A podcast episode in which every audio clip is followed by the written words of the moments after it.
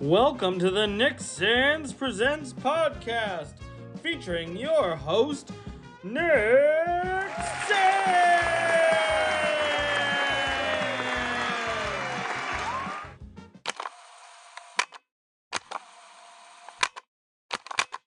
And so now, so everybody, um, this is my friend Krysta, and she is that is that a bad way to introduce you? No, you're You grimaced.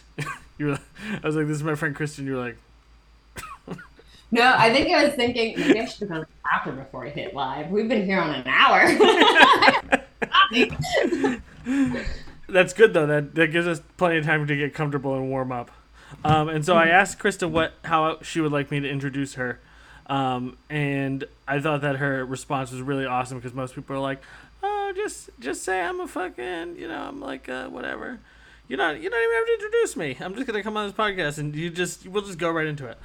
Um, but she said she's an author, a wanderer, a coach, a creative, and a perpetual optimist, which I really like that because I too am a perpetual optimist, and I always try to see things on the bright side. I think that's a, I think that's an interesting thing to take in as part of like your understanding of you,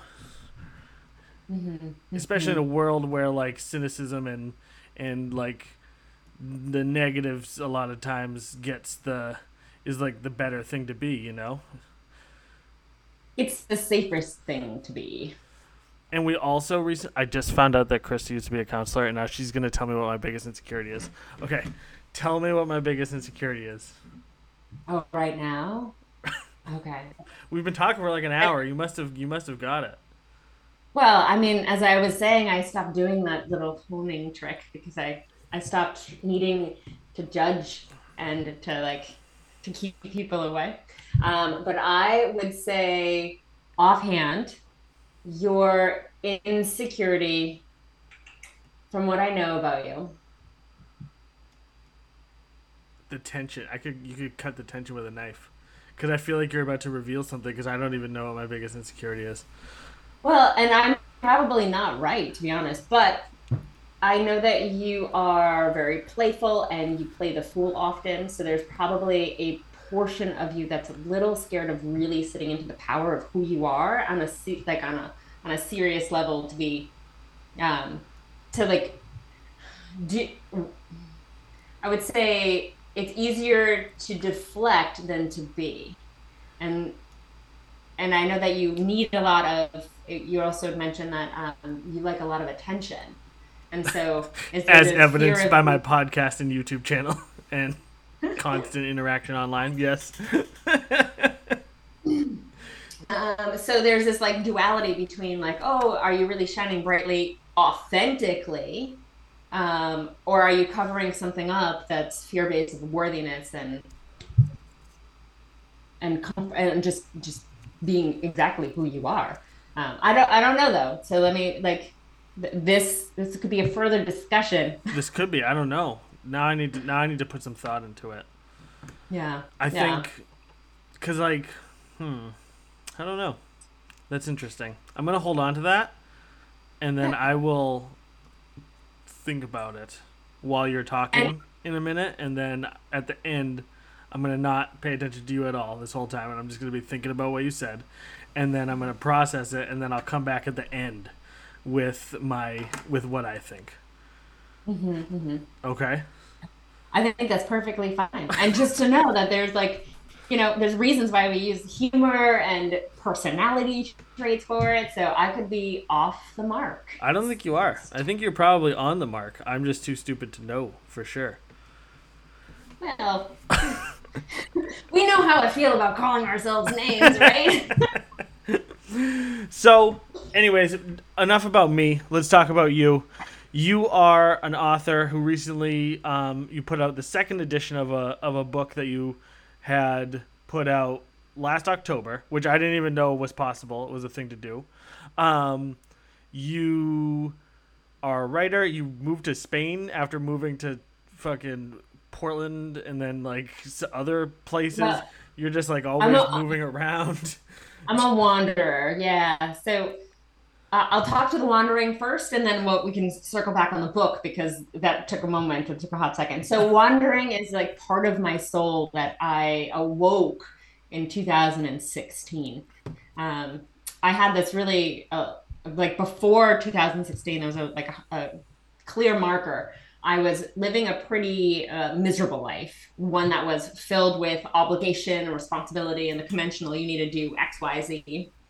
And so um, I also being a therapist am prone to a lot of self-reflection and when I realized that I was deeply unhappy or made the made the decision to change the deeply unhappiness, I decided to um, I, I was like, oh, well, New Hampshire is not the place for me. It's not the place. And so I was really, really attracted to California.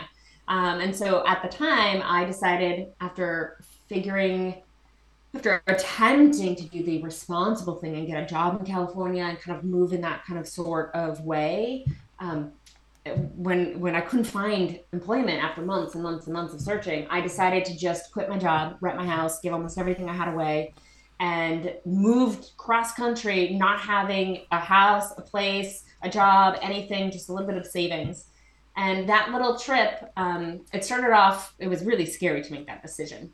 That sounds but terrifying. I did it Oh, oh, it, like I can I can vividly remember when I sat in the car as I was leaving. My parents and my sister and my little nephew, he was like 11 months old, and he was like, in the no, driveway. Krysta, don't leave. Everyone's like, no, crying, and I was like, I'm leaving, and I'm like shaking because I'm so scared. Um, but I, but I had things that softened the blow. So like the first month of that trip, I I literally drove from there down and I met a good friend of mine and then I followed her in an RV and we went cross country together and she had a 3-year-old and a 4-month-old and an au pair was with us and we had a blast hitting national parks so it softened the blow dramatically it made me ease into the journey and then and then from there i took a month and i tried to write so i can come back to the creative side but i had a dream in 2015 and i want to write that dream um, but so I tried to write the dream and I realized I was the worst, worst writer. Should not be writing. It was and so I focused on being playful because I it was that that drive we were having a conversation like that we are supposed to be productive all the time. What are you supposed to like you relax? play. I better not catch you breathing. I, right? And so I when I when I started to lean into the play side, I spent like a few months hitting national parks and exploring that way. And I drove all the way up and down the West Coast. And then all of a sudden, the journey went from like three months look, looking, and I was, for a place to settle in California or on the West Coast to being like, nah, I need to, like, I'm just. I like unraveled and unpackaged all of these identity issues and all of these pieces of myself that didn't that were resistance and were creating the unhappiness, my belief systems. And so um, it went from three months on the road and possibly settling to nine to 10 months on the road. I hit like 35 national parks most of the time I was alone. Um, and it was the most amazing trip. And when and I got you were back living to in the RV at this time? No, so my friend rented that RV, and after a month, she uh, left, and so it was just me in a car. Bitch. And I, I, safety is an issue for me. It's always an issue. So I or I rented Airbnbs where I could, and I like friends along the way as well. Um, there was only one time I slept in my car, and it was like 40 degrees, and I was in Death Valley, maybe 30. It was really cold. Um, if you're um, gonna sleep but, in your car, Death Valley, you know what I mean? It's the place to do it. It it, it really is. You probably don't have to very... worry about other people at that point, though. Oh, I was in a camp. I wasn't worried about other people, but I was in a campground. I meant uh, it was, yeah, it was actually good to be around other people. Oh, you were in a campground. oh, yeah. I mean, that's still really cool, but less cool. I thought you just like pulled over on the side of the road in the desert, just slept no, in your car. No, that'd be like that'd make a really good scene in a movie. It could. we could we could build up tension, or it could be like a uh, I don't know, an emotional. Yeah, exactly. No, that could be like your that could be like the low point of your of like the first drop in the hero's journey, right? So like you leave you leave town and then you then like everything's at a high and your friend leaves and now you're lost and then you end up in down in this valley and this is when you have your first your first upward arc toward your Yeah. heroics that ultimately leads to failure but then you go up and then you come home with a with a lesson learned and anyone who doesn't know about writing I didn't mean to. I didn't mean to throw out. I didn't mean to throw out. Uh, you know, the hero's journey. There, no big deal. Uh, How um, I live my life, I feel like it. well, that's good. I mean, it's good to be the hero in your own story, right? mm-hmm, mm-hmm. I feel like there's you and me were talking a little bit before, and it's like when you're young. I mean, now I'm 35. I don't know how old you are, but um, when you're younger, you kind of there's like this.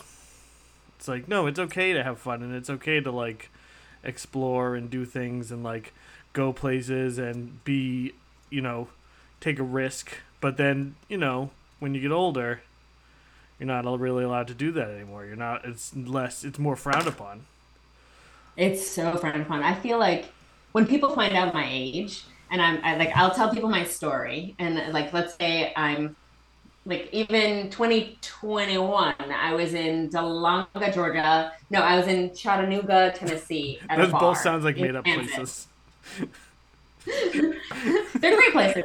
Um, but so I was sitting at a bar and I was chatting with people, telling them my story, etc. And then that I, I hadn't left my job. Oh, I had left my job at that point. So it's 20, it, definitely 2021. And um, and then they found out my age, and I swear, like they thought I was probably in my early, I don't know, 20s or I, I, that's my guess. Because the moment they found out I was in my 40s, because I am, they were like, hmm, we should distance a little. We should get, hmm, maybe. Oh, you're a serial killer. oh. No, I feel I feel that. I uh you know, I I think like even even having hobbies is like you know, I mean, I'm a I'm a weirdo, my wife's a weirdo, my friends are all weirdos, so like it's not strange for us, but like you know, when I go to like so, when I go certain places where adults are supposed to be and uh you know, you talk to people. That sounded really creepy. I meant like the PTA, nothing like sketchy. Um, but like you know, and and you hear these people and they talk about like what they do, and it's like, what do you do for like fun? And it's like, oh, I, I don't really have fun. You know, it's like, it's like even Yeah. even having hobbies is frowned upon. Oh, yeah, because because why would you put yourself first? Right. Yeah, yeah. Or even like It's like drawing. Like when was the last time you saw an adult just like drawing that wasn't, or like when was the last time you saw uh, uh, an adult pick up something like a musical instrument or like drawing or like, you know? it's funny because right here uh, in Spain, my uncle is a musician. He plays like twenty instruments, and he comes over to my my house where I'm staying, my brother's house. And he's got a room that is his music studio, so he's constantly playing all the instruments all the time. That's awesome. He comes over at night. Last night he showed up at like eight thirty. I was like, dude, I gotta get up at four thirty.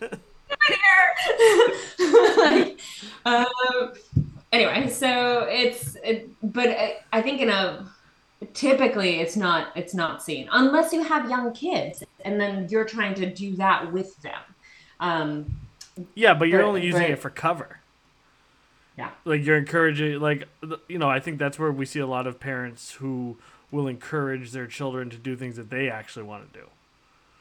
You know, or Mhm. like so that they can live vicariously through, uh, like the the, you know, the stereotype would be like the dad who wants his kid to do foot to play football, right? And like because when he was in high school, he was the head of the whatever. Te- I don't know Mhm. anything about football, so I don't. I can't now. Now I've lost myself in this analogy, but or like uh, the mom who wants her daughter to be a dancer and i think that there's um there's well, sometimes it's a little bit more than both of those cases but yeah it, i think losing losing the play is something that happens very frequently. And i have to pay attention because it's very i'm an intense person so it's easy for me to forget to play and to just dive in and, and like work work work work work and since i'm um, solo i travel i do this all alone. Um, uh, it can be like I, I don't always like I might not have the relief valves I need to keep in place as like uh, to to to just healthily do it. That there there are times where I literally like, oh my god, I'm losing my I'm losing my mind. I need to talk to a human. it's easier here because my uncle comes over all the time. But when I was in like when I do my wanderings, so back to the wanderings, um, so that back in 2000, 2016, 17, I did nine months across the board and I unraveled a lot. And then when I got back to New Hampshire, I did two things that leads into creativity and leads into wanderings, which will.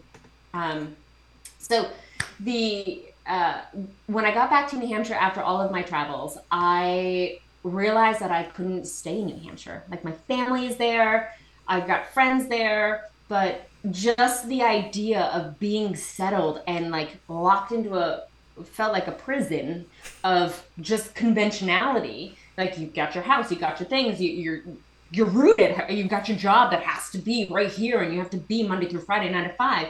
Um, hurt my soul, and I decided back in 2000, well, whenever when I started my healing journey, that the, the, there's two questions that I will ask, or one really: Do I want to wither, or do I want to thrive? And I always want to thrive right? And so then i started to like gravitate towards jobs and opportunities that would make me thrive. Maybe not outwardly all the time um, but i wasn't going to get a job that rooted me and made me made me do things in one location um, i was able to find a job that i technically had to be in new england but i could bop around because i worked remotely and as long as it didn't interfere with my work i could do what i wanted um, so as I creatively also uh, during that time frame, I and I'm not sure if you've ever heard of this book. Um, it's called the The Artist Way by Julia Cameron. Mm-hmm. So I was doing morning pages, yep. and so as I was like, I also do morning, morning pages. I also do morning pages. the thousand words is that what you do? Well, no, that's separate. So okay. I do I do my three morning pages, and that's usually just like, usually I have really fucking weird dreams, and usually I'll try and catch one of those and write that down, and then uh, I'll usually it usually it's just like com- me complaining basically for like three pages, and then I just throw it out, and then I write the thousand words later on in the day. Um, but yeah, no, I do when I do morning pages every day. When you say throw it out, you just you un, you just unleash it from your brain, and then you just keep on going. You keep the notebook, right? No, I throw it out. I I to me, I use it as like uh, I use it to, to so for anyone who doesn't know, morning pages is like the first thing you do when you wake up in the morning. You're sp- supposed to write. Is basically just like a free form writing exercise where you just like kind of take whatever is in your brain and put it onto the paper. So that way, the idea being that it gets it out of your brain, so that way it's not like um, you're not thinking about it anymore. Um, but I personally have like a lot of negative stuff in there. And so for me, there's like, I write it down, I get it out, and then I just throw it out because I don't really want. It's garbage anyways, so I don't want like I'm. I, there's really no like creative, um, or really even like healthy thing to do with it. It's really a lot of like self, like negative self talk and like just negative stuff that I dump out. I, I get that. So one of the fun things that uh, like because uh, I can relate really deeply one of the fun things I found about the morning pages for me was as I was dumping the uncensored, um, I was going to say crazy, but the uncensored judgment, um, the all of the things I noticed patterns, and as I was because I'm all about feeling good, right? And so as I did it, I would I would deliberately contrast. I would give the dump, and then I would give the positive alongside that. Um, I keep my pages because I think it's really fun to go back to see where I was mentally in one space and how I've traversed into another and how I can fluctuate back and forth into each of those anyway, just in the season that I'm in. Um, I started I started doing that when I realized that I had a body like I like in all of my journals I was like oh my god I'm so fat oh my god I, I'm so bloated but I feel so bad in my body and so then then I'd be like uh, I need to talk nice to my body. Uh, I need to fall in love with this, this this frame I'm in, if you will. And so, like, I dedicated time and space to being like, all right, well, you know, I might have, you know, had a lot of Nutella because I got a thing with Nutella.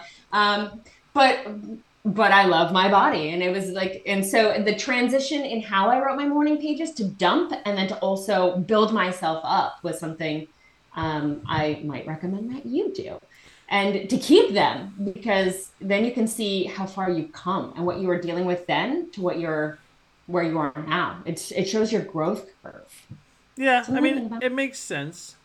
I just, I just, I don't know. It's like, like I said, it's a lot of like, I have like a lot of weird irrational, like, fears and stuff about like my kids dying and um, that kind of stuff. That, like I said, it's easy. It, I think it's better.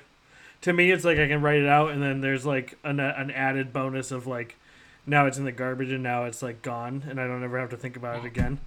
Um, yeah. And so I really just use it as like a dumping ground like that, and then that clears my head up for like kind of in the same way you were talking. It's like now that all that shit's gone, now I can be now I can boost myself up and I can talk positive. I can stay positive and be like kind of uh, like happy go lucky and silly and all those things because I don't have mm-hmm. that that like bad stuff in there the anymore. Mm-hmm, and it's mm-hmm. probably just some. I mean, it's you know, it's probably just some bullshit that like for some reason it works because you tell yourself it's gonna work and, but it helps. I think. I I personally, uh, well, I didn't do it this morning because I woke up at five at four thirty, and then we were because off. this we is like... the first. Instead, this is your this is your morning pages today. Instead, you came on to tell me what my biggest insecurity is, and talk about your book. Yes, yes, um, and my wanderings apparently as well. So and your wanderings. Uh, well, but... I think that's cool though. Like, who? How many people get to do that? You know. I know. I, I talk to people and they're like, oh, if only I could live your life. And I'm like, mm. I mean, I did make some sacrifices, right? I don't have a partner. I don't have children. Um, I have, and I'm totally okay with both of those. Like these are choices I'm making as I travel around because to me, they lock you into a location or you're supposed to do certain things um, once you have those relationships or those responsibilities. Um, but yeah, it's a, uh, it's a fun it's a fun way to live. And I think in Europe it's going to be different, even more, um, has a potential to be even more enjoyable for me because in the US, places that I would go to were a lot more rural. Uh, I lived in New York for like like New York City and then Long Island mostly for six years, and so like I can easily be overstimulated now, and I don't really. I just I wanted quiet, but here here's like a city uh, ish. I mean, it's built up, it's all concrete. And so um, until you make it to the beautiful beach, and so it, it, anyway, it's it, it's going to be different. It's a yeah, it's a much different, much different vibe over in Europe than it is over in America. Yeah, yeah, they're gonna have a fight. Um, you, well, you probably don't know, but they they they festival here all the time, and so next weekend we have a, a music festival hitting it's actually it's called Medusa, so it's an electronic uh, festival, um, trance and techno and all sorts of music. So that's going to be fun. And then um, like the week after that, there's fi- there's this festival in town. The people they do festivals all the time. It's very interesting here. Um, but but I, I was doing my morning pages and it took a year so 2017 to 2018 with me putting aside my dream that i do, had do you mind to, if i interrupt you just for one second? Were you already like a writer before this? No. No. All right so this is also kind of fun because i uh, i wasn't a writer before this and 2016 i was doing my trip and i would stop at roadside psychics and they'd be like you need to write everything that you're doing down because you're going to write books. You're writing books you're writing books. And i'd be like you're kind of crazy. Uh, i'm not going to write it like but i had the idea of the book but then remember i realized that i couldn't do the book because i sucked at writing. And so um, and anyway um, i wasn't creative from my like from for all of my adulthood i wasn't creative at all. And so in 2018 i would i would disagree with that just from knowing you. I don't know you very well but i would disagree with that. But I feel like you were.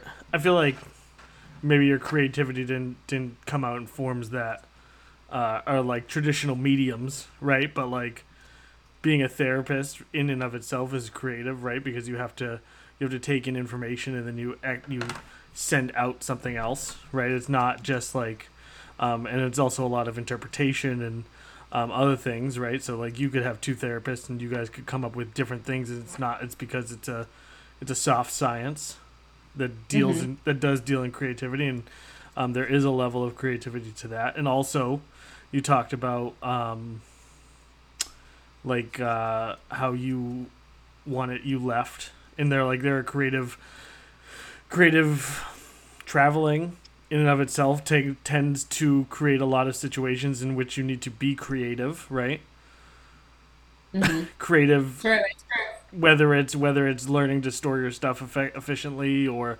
whether it's you know having to go to the bathroom while you're six miles away from a bathroom or you know so like I, f- I feel like to say that you were not living a creative life while you were fucking driving around the country and living out of your car and doing all this other stuff isn't isn't really a fair thing to say Thank you. I appreciate that. Um, I didn't see it though, but yeah, that's there Uh, th- that's different though yeah, it's very different. It is. Um, but in 2018, I uh, like somewhere in my morning pages and whatever I was doing, it was like, "You're ready. You need to start the story." And so I sat down and I dove into the story. And there's something in me that um, I'm pretty, I'm a very persistent person when it feels aligned, I guess you could say, right? And so um, I, it, my book Spark, I wrote the first book from 2018 to 2019, and then a draft. And then I sent that into an editor, and she was very kind. And uh, instead of having it being a developmental edit, which kind of goes through the story arc and will say where you're going wrong with it and how to like tighten it up or suggestions and look for the holes, etc., characters, arcs, all of it. Um, she gave me an editorial assessment and kind of talked about how the story sucked in a very kind way. And she was like, you should really just rewrite it, right? And so I, in, I mean, I took a moment because, but I 100% agreed with her. Um, so I then wrote a second story and I, uh, or second draft, and I tightened it and I h- hired a, a writing coach to help me through it because I needed it. I was so anxious and I was like, I'm doing this nonstop, but I'm, I need some like support. Tell me where I'm going wrong. And so I hired this wonderful, wonderful woman named Kelly. And we would meet weekly, and I wrote 203,000 words on the second draft, which is a big story. And um, I had to trim that down uh, to a lot. I had to trim it down. Um, and then I sent that off to a different editorial team because my other editor wasn't available. And they took eight months to get the feedback to me, but they taught me at least one of them taught me some hard lessons on writing. Because she went through and she highlighted every single repeat word that I did.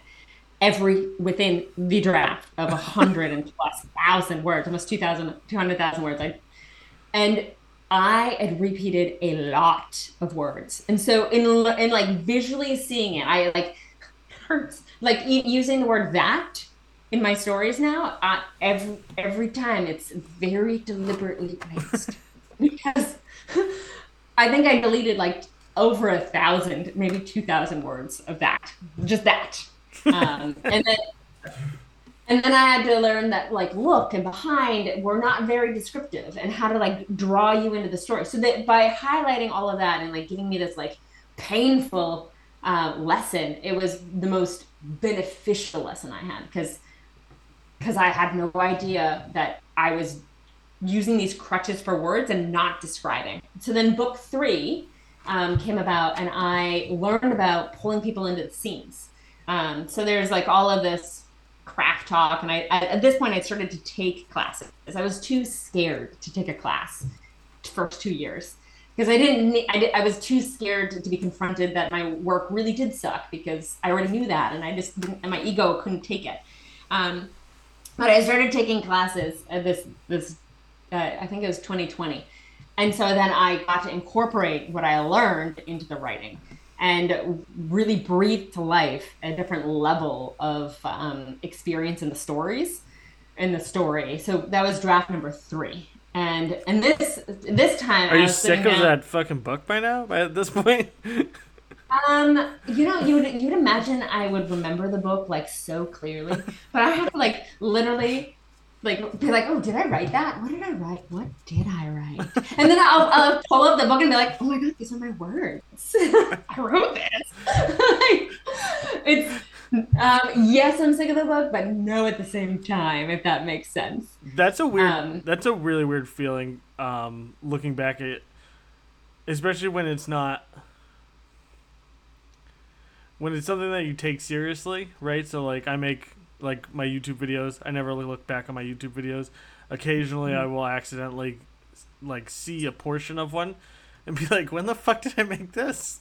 I don't remember this at all. It's like as soon as it's done, it's like out of your head.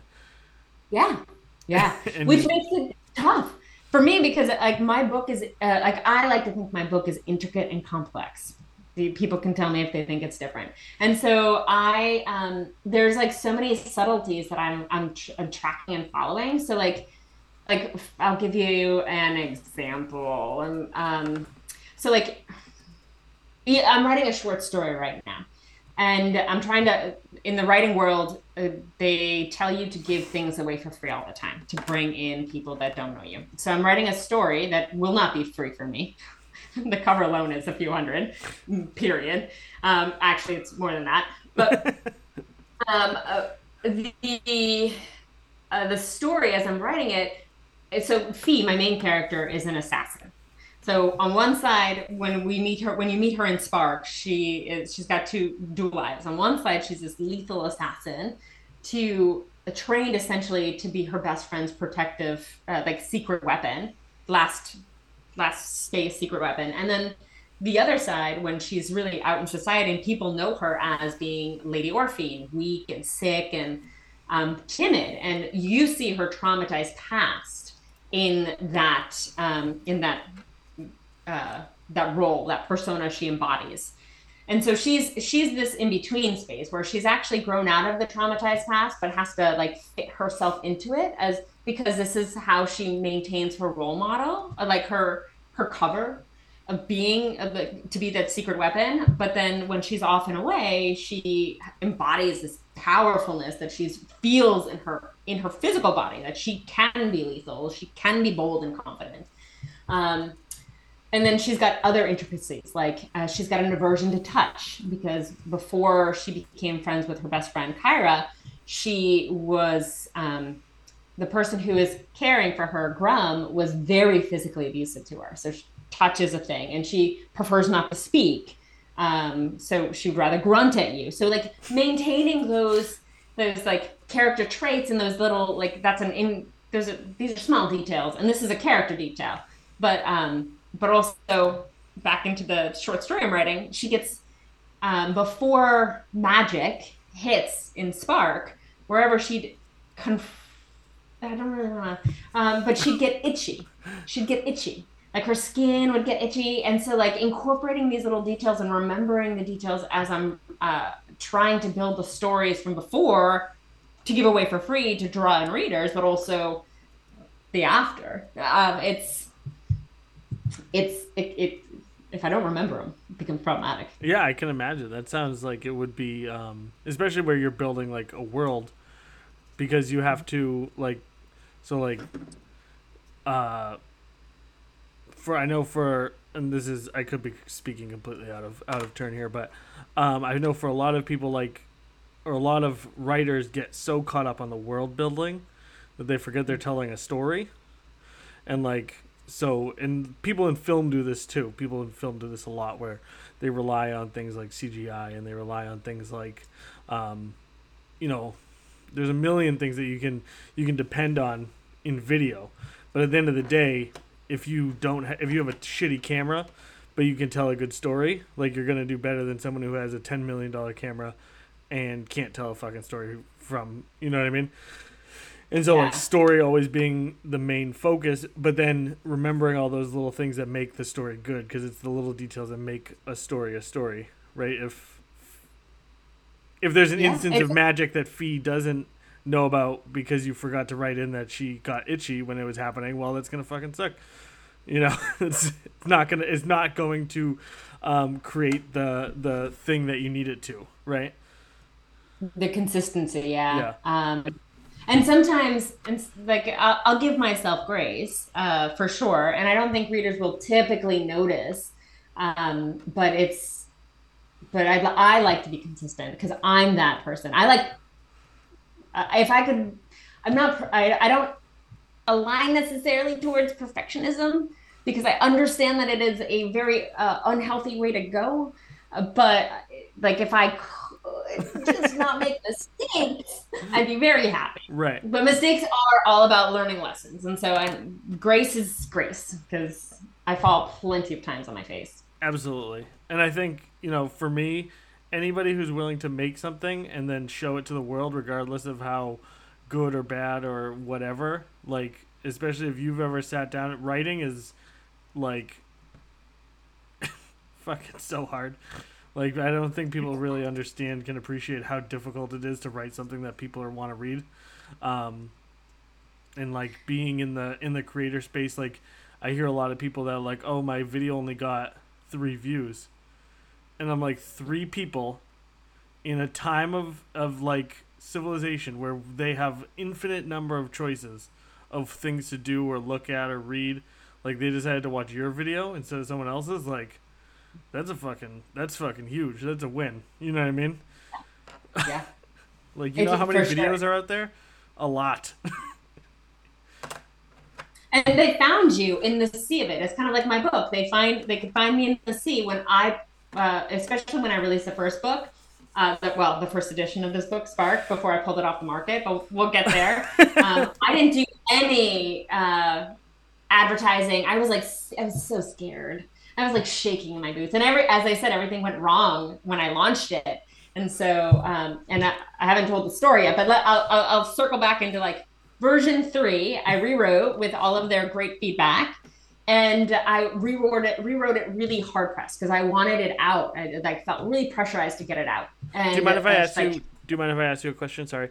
At this point, with the by draft three, is like the story that you had originally still exist in there, or is it has has it been like, is it mostly just like your writing style that has changed, or has like the story been hammered out?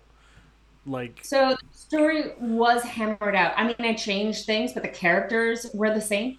Um, those never changed, and actually in in story three, in draft three, and this will sound weird to probably many people. But in draft three, when I was writing it, I realized it wasn't my story to write. It felt like it was Fee's stories to write. And by that change, that kind of like mental shift for me, I sat into a space that's more like I have to listen and really like attend to what I'm writing because it's it's it's more of an honored space to me to write somebody else's story than to write my own story. Um, if that makes any sense. I think and, that's super common. So, I think that's super common where where you hear, especially like Stephen King in his book on writing talks about um, how like writing is just archaeology and you're actually just uncovering something that's already there. Yeah. Um, I haven't read his book, but I should. Um, it's been recommended.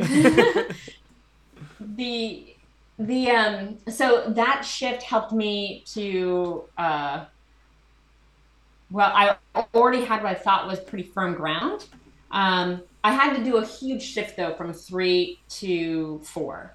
And so um, I I ironed out the characters and more of the story by this point, and I was building world, and then um, and I was trying to rewrite this 200 or at this point I think it was 183,000 word doc um, into um, in like a month and a half or two months, and I burned out real hardcore while working full time. And so this is where um, I like I came into. Oh, you the... were working full time at this point. Oh yeah, oh yeah. I was oh, traveling I a bit. Like uh, a hip, I thought you were like living a free hippie life of just like wandering around and writing. I didn't realize that you were also working full time. I was working full time. Yeah, yeah. So like I that was one I of the questions I have written down. Is like, is like, how are you funding this? I guess that makes that makes a lot more sense. In the beginning part, that's how that's how I did it, and then in 2020, when I started to really burn out, and I was confronting myself, like, um, I'll like I'll share in like 20, it was 2020, yeah, 2019. I took what was it? Maybe it's 2020. I took branding photos and I was scared out of my Jesus mind. And like me dressing myself and like it, like I, I don't know like how everybody else feels when they're confronting their like deepest fears, but I like freak out mentally, and I'm just like somebody needs to do it, but I somebody needs to help me. I like dress my I could like the, the idea of dressing myself for my branding photos was like ridiculous. Nobody would help me. I had to go figure that out on my own. But still, uh, anyway, so like I was like confronting things that just kept putting me on the edge of of who I was. Am I willing to put myself out there? Am I willing to do these things? So I was working full time. I was writing full time. I was doing this business at because uh, this is a business ultimately, like building a website, which I love mine. Um, doing the branding photos for my website, like the things. What's the website? And uh, um, it's KrystaMaravilla.com. Okay, we'll put that in the show notes too. Cool. Um, and so all of that is like anyway. So I burnt out in 2020. That's all that to say. I burnt out totally in 2020 and um, I was asking my employment to reduce my hours. I didn't want to leave. I actually liked my job mostly, like uh, like I liked my job. What were you uh, doing? can you say? They, um, you don't have to say the company name, but could you just say what you were doing? Sure. I uh, I worked for an insurance company doing. Um, I was the UR contact for hospitals so that they would call me and be like, "Hey, we had Joe Smith, and he had a psychic, a psychotic break, and these are his symptoms, and this is what we're doing, and this is our plan for him. We need to keep him here longer. Blah blah blah." Um, and this is our discharge plan, and this is where we're going, and we talk about the nuances of of his mental, of Joe Smith's mental health issues, and like and their treatment modality, and I'd offer suggestions, and and I'd either approve of continued stay because we believe that he needs to stay longer, or I would um, be like, hey, or we would both be in agreement. Most of the time, we'd both be in agreement and be like, all right, let's let's work on the discharge plan. How many more days do you need? Let's let's make sure he's safe on the outside. Um, and that was that was it, it was a tough job because all the time I heard just bad stories, but um, which made it the more burnt out side of it because it was all negative, and then I was pouring all of the rest of me into um, there were some positives, but there, I heard a lot of sad things. No, I go. Um, all, I feel like you must um, you probably so, end up with like an empathy, like fatigue at that point too, and you need your empathy to be able to tell your story. So that must be hard too. Uh, and I need like my energy for me, right? Yeah. Like I was giving it up for everything, um, and so I was noting that I was being burnt out. I just wanted to reduce my hours so I could really. I needed more time. I wasn't actually planning on taking hours to like take care of myself. I just needed more time to write, right? right? And so my employment was unable to meet me there, and I had to broach that question again: the do I want to wither or do I want to thrive? And I realized if I stayed with my job, I would wither. Um, and so I left that job in 2021. And right as I left the job, um, so in that interim, I'd also burned out and I stopped writing and I sent off my to my editor what I'd rewritten with the ending that hadn't been rewritten for an edit. And she came back. I thought it would be a fast thing. And I was like, I'm going to pop this book out because I have all this time in the world now, right? um, so she came back right after I left my job. And she was like, And so about your middle, you should take it all out. All of it. Just rip it. And and when when her feedback, actually, she wanted me to rewrite the entire story, ideally, to like do this different thing with a different magic school and different like setup. And I was like, I nope, not gonna do that. Uh, but the the pulling out of the middle was like pulling out my heart and shredding it. It it created, and I was so scared because like you know, I just quit my job and I thought this would be fun. And it's a huge risk to like be like, all right, I'm as a solo female with nobody supporting me. Like, here I am. Like, uh, all of a sudden, my product is not a product. was there any part I of you that was like, fuck this bitch, she doesn't know what she's talking about?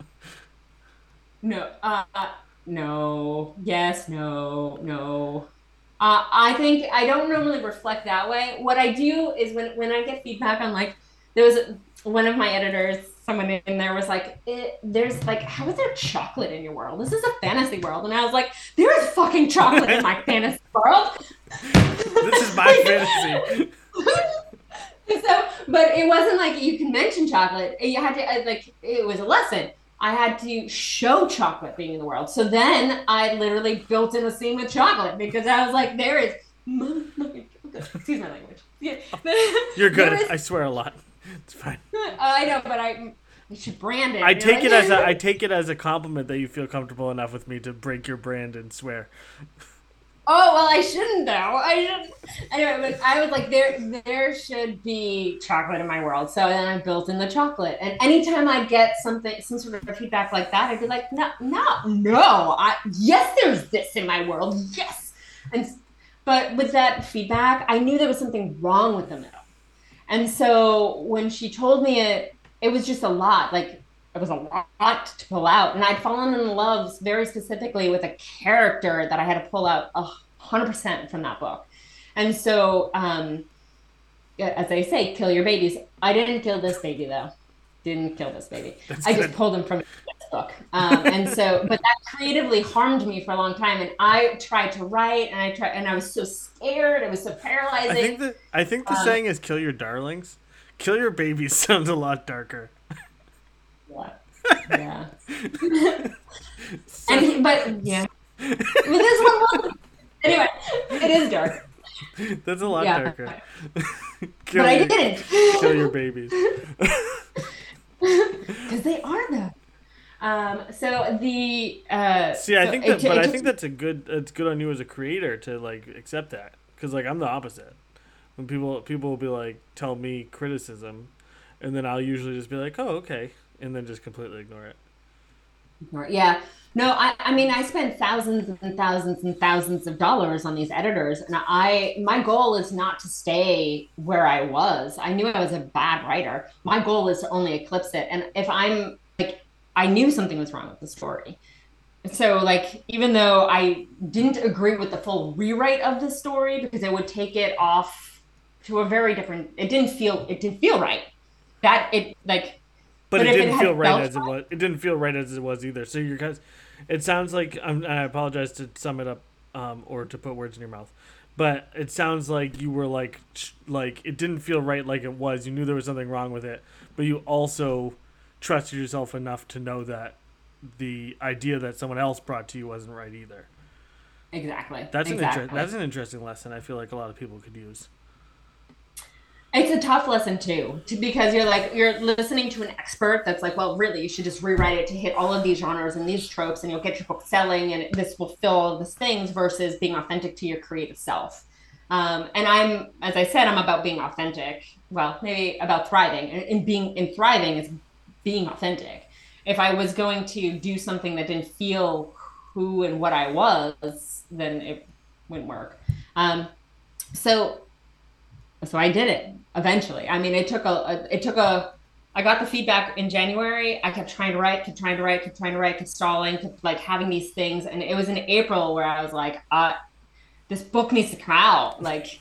And so, like at the end of April, all the way to the end of August, like I don't think people really saw me because I just, not that people really saw me anyway, because I'm a hermit. I can be hermit. And you were like, you're like a wandering, and you're wandering all over the place yeah, yeah. I was in Dahlonega, Georgia that year, and then I stopped in Chattanooga, Chattanooga for like a, a stop. But then I stayed in Kentucky, Tennessee for like two months, I think, and then back up to New Hampshire for the summer, and then where did I go after that? Most of the year, actually. Uh, but I dropped, I, I jumped, I jumped around. So like, that's I was crazy. That's a lot of travel. You do a lot. It actually can it can be it can be really disorganizing for me. I, I like to go someplace and stay for like three months. Um, and then or four months and then I'll pop off to the next one or I'll come home because I'm really close to my sister and her family. Um, and, well, really to all of my family, but I, when I'm home, I live with my sister and her family. And so the little ones, I'm like, um, but then I also live close to my brother and his, and the, I've, I've got eight nieces and nephews. So and they're um, yeah they're eight and under and i love love love them. All of them. Um, but there's like there's a there's a different yeah, all of them. So the um I, I make it home and then i'll leave for a bit and then i'll make it home and then i'll leave.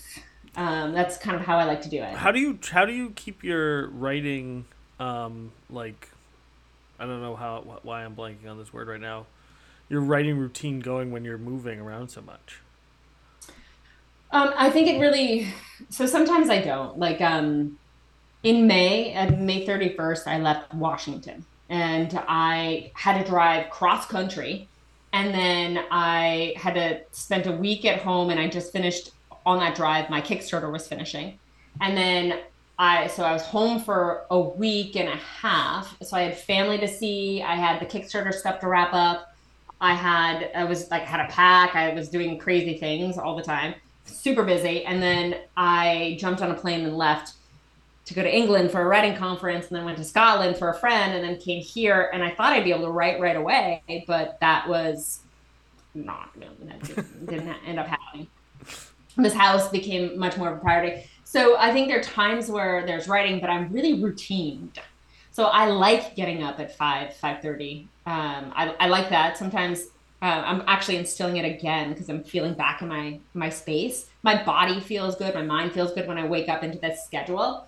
And so like I like doing the early morning wake ups, the morning pages, my workout routine, and then I'll sit down to be like, all right, now now it's time to write. And um, so as long as I'm routined, I can get that. Um, I'll flow into the writing space and be consistent.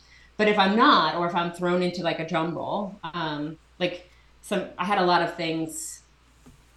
Uh, I had a lot of backup things that I had to address before I could start writing. So I've cleared my plate of that. I've gotten the normal stuff now to deal with, and I can write and balance from here. It's all about routine. Really, Are you doing other like traditionally creative mediums like drawing or painting or anything um, while you're while you're writing also? No, not right now. When I was starting to play and starting to like figure out me, um, I uh, started drawing left-handed. Um, I say that because I realized I can't draw right-handed, right? I cannot draw. But left-handed activates a different side of your brain, and it's also like a different energy level. If you go into energies, I'm all about like left and right. There's male on the right, uh, feminine on the left. Um, but I'm, I'm right-sided, and I can be very uh, I can have a lot of masculine energy at sometimes. So I was trying to balance it out. And I was using my left hand to draw uh, for a while. And that I don't have it like packing to come out to Europe was hard. Otherwise, I had my little drawing journal. I'd show you my, my dragon that I made and I was really proud of. I still am. It was all left-handed. You should um, be. That's really impressive. Left-handed. So you're. So mm-hmm. wait, hold on. I need to. We're gonna have to go into this more. So is that is there like any science behind that, or is that was that just something you made up? Something I just uh about the energy system. About like how like... if you're if you're if you're feeling if you're hold on if you, so like you started drawing with your left hand to like activate that other side of your brain well there's there's lots of uh, there's lots of science around that like the right. how you, which one you write will activate but is there brain? is there any like science behind like if you're fucking not if you want that other type of energy if you use the other hand it'll open up that stuff? Like if i wanted to be better at math should i start writing with my right hand? Um, i actually don't know. So as a yogi i've been like just attentive to energy systems and um, I've looked into Reiki and kind of energy healing, period, also as a therapist. And so, uh, like, there's just, I, I, guess I just know, and I don't know studies. That's kind of um, cool. I couldn't cool, evidence. I yeah. think I'm going to try it. Um, I think I'm going to make a YouTube definitely. video about it. What is the, what is the right, what does the right hand make me do? So if you're doing energies, it's uh, like right is masculine, left is feminine. Oh, that explains why I'm so so girly all the time. Mm-hmm. Just kidding. I don't. but so, but isn't like the, so if you use your left hand, right, you use the right side of your brain. Isn't that like a thing? Because aren't mm-hmm. humans like we use like the cross, right? It's like the cross thing. I'm sorry. I know that we're getting way off of what you wanted to talk about. This is just very interesting to me now. Um, and I have like I have like a whole I have like a whole game and stuff that we need to play before this is over. So you're I hope that you don't have anything to do today because it's one a.m. it's one a.m. and we're here for the long haul. We're we're coming up on an hour now. Um, oh no. Um, okay, so, so, wait, hold on. No, I need to finish this thought. So okay, okay. So the left side, so left-handed people, if and you're using your right side of your brain, this is fucking confusing. I, I probably wouldn't be so confused if I was right-handed. Um, so you're using the right side of your brain, right, for your like your creative stuff, and the other hand is like math, right? Logic and like more in, and creativity, yeah, logic and okay. creativity. So if I wanted, uh, so if I, what would be like a good metric to measure? If I started using my right hand for stuff. Hmm. I, so for me, uh, uh, like I wasn't necessarily.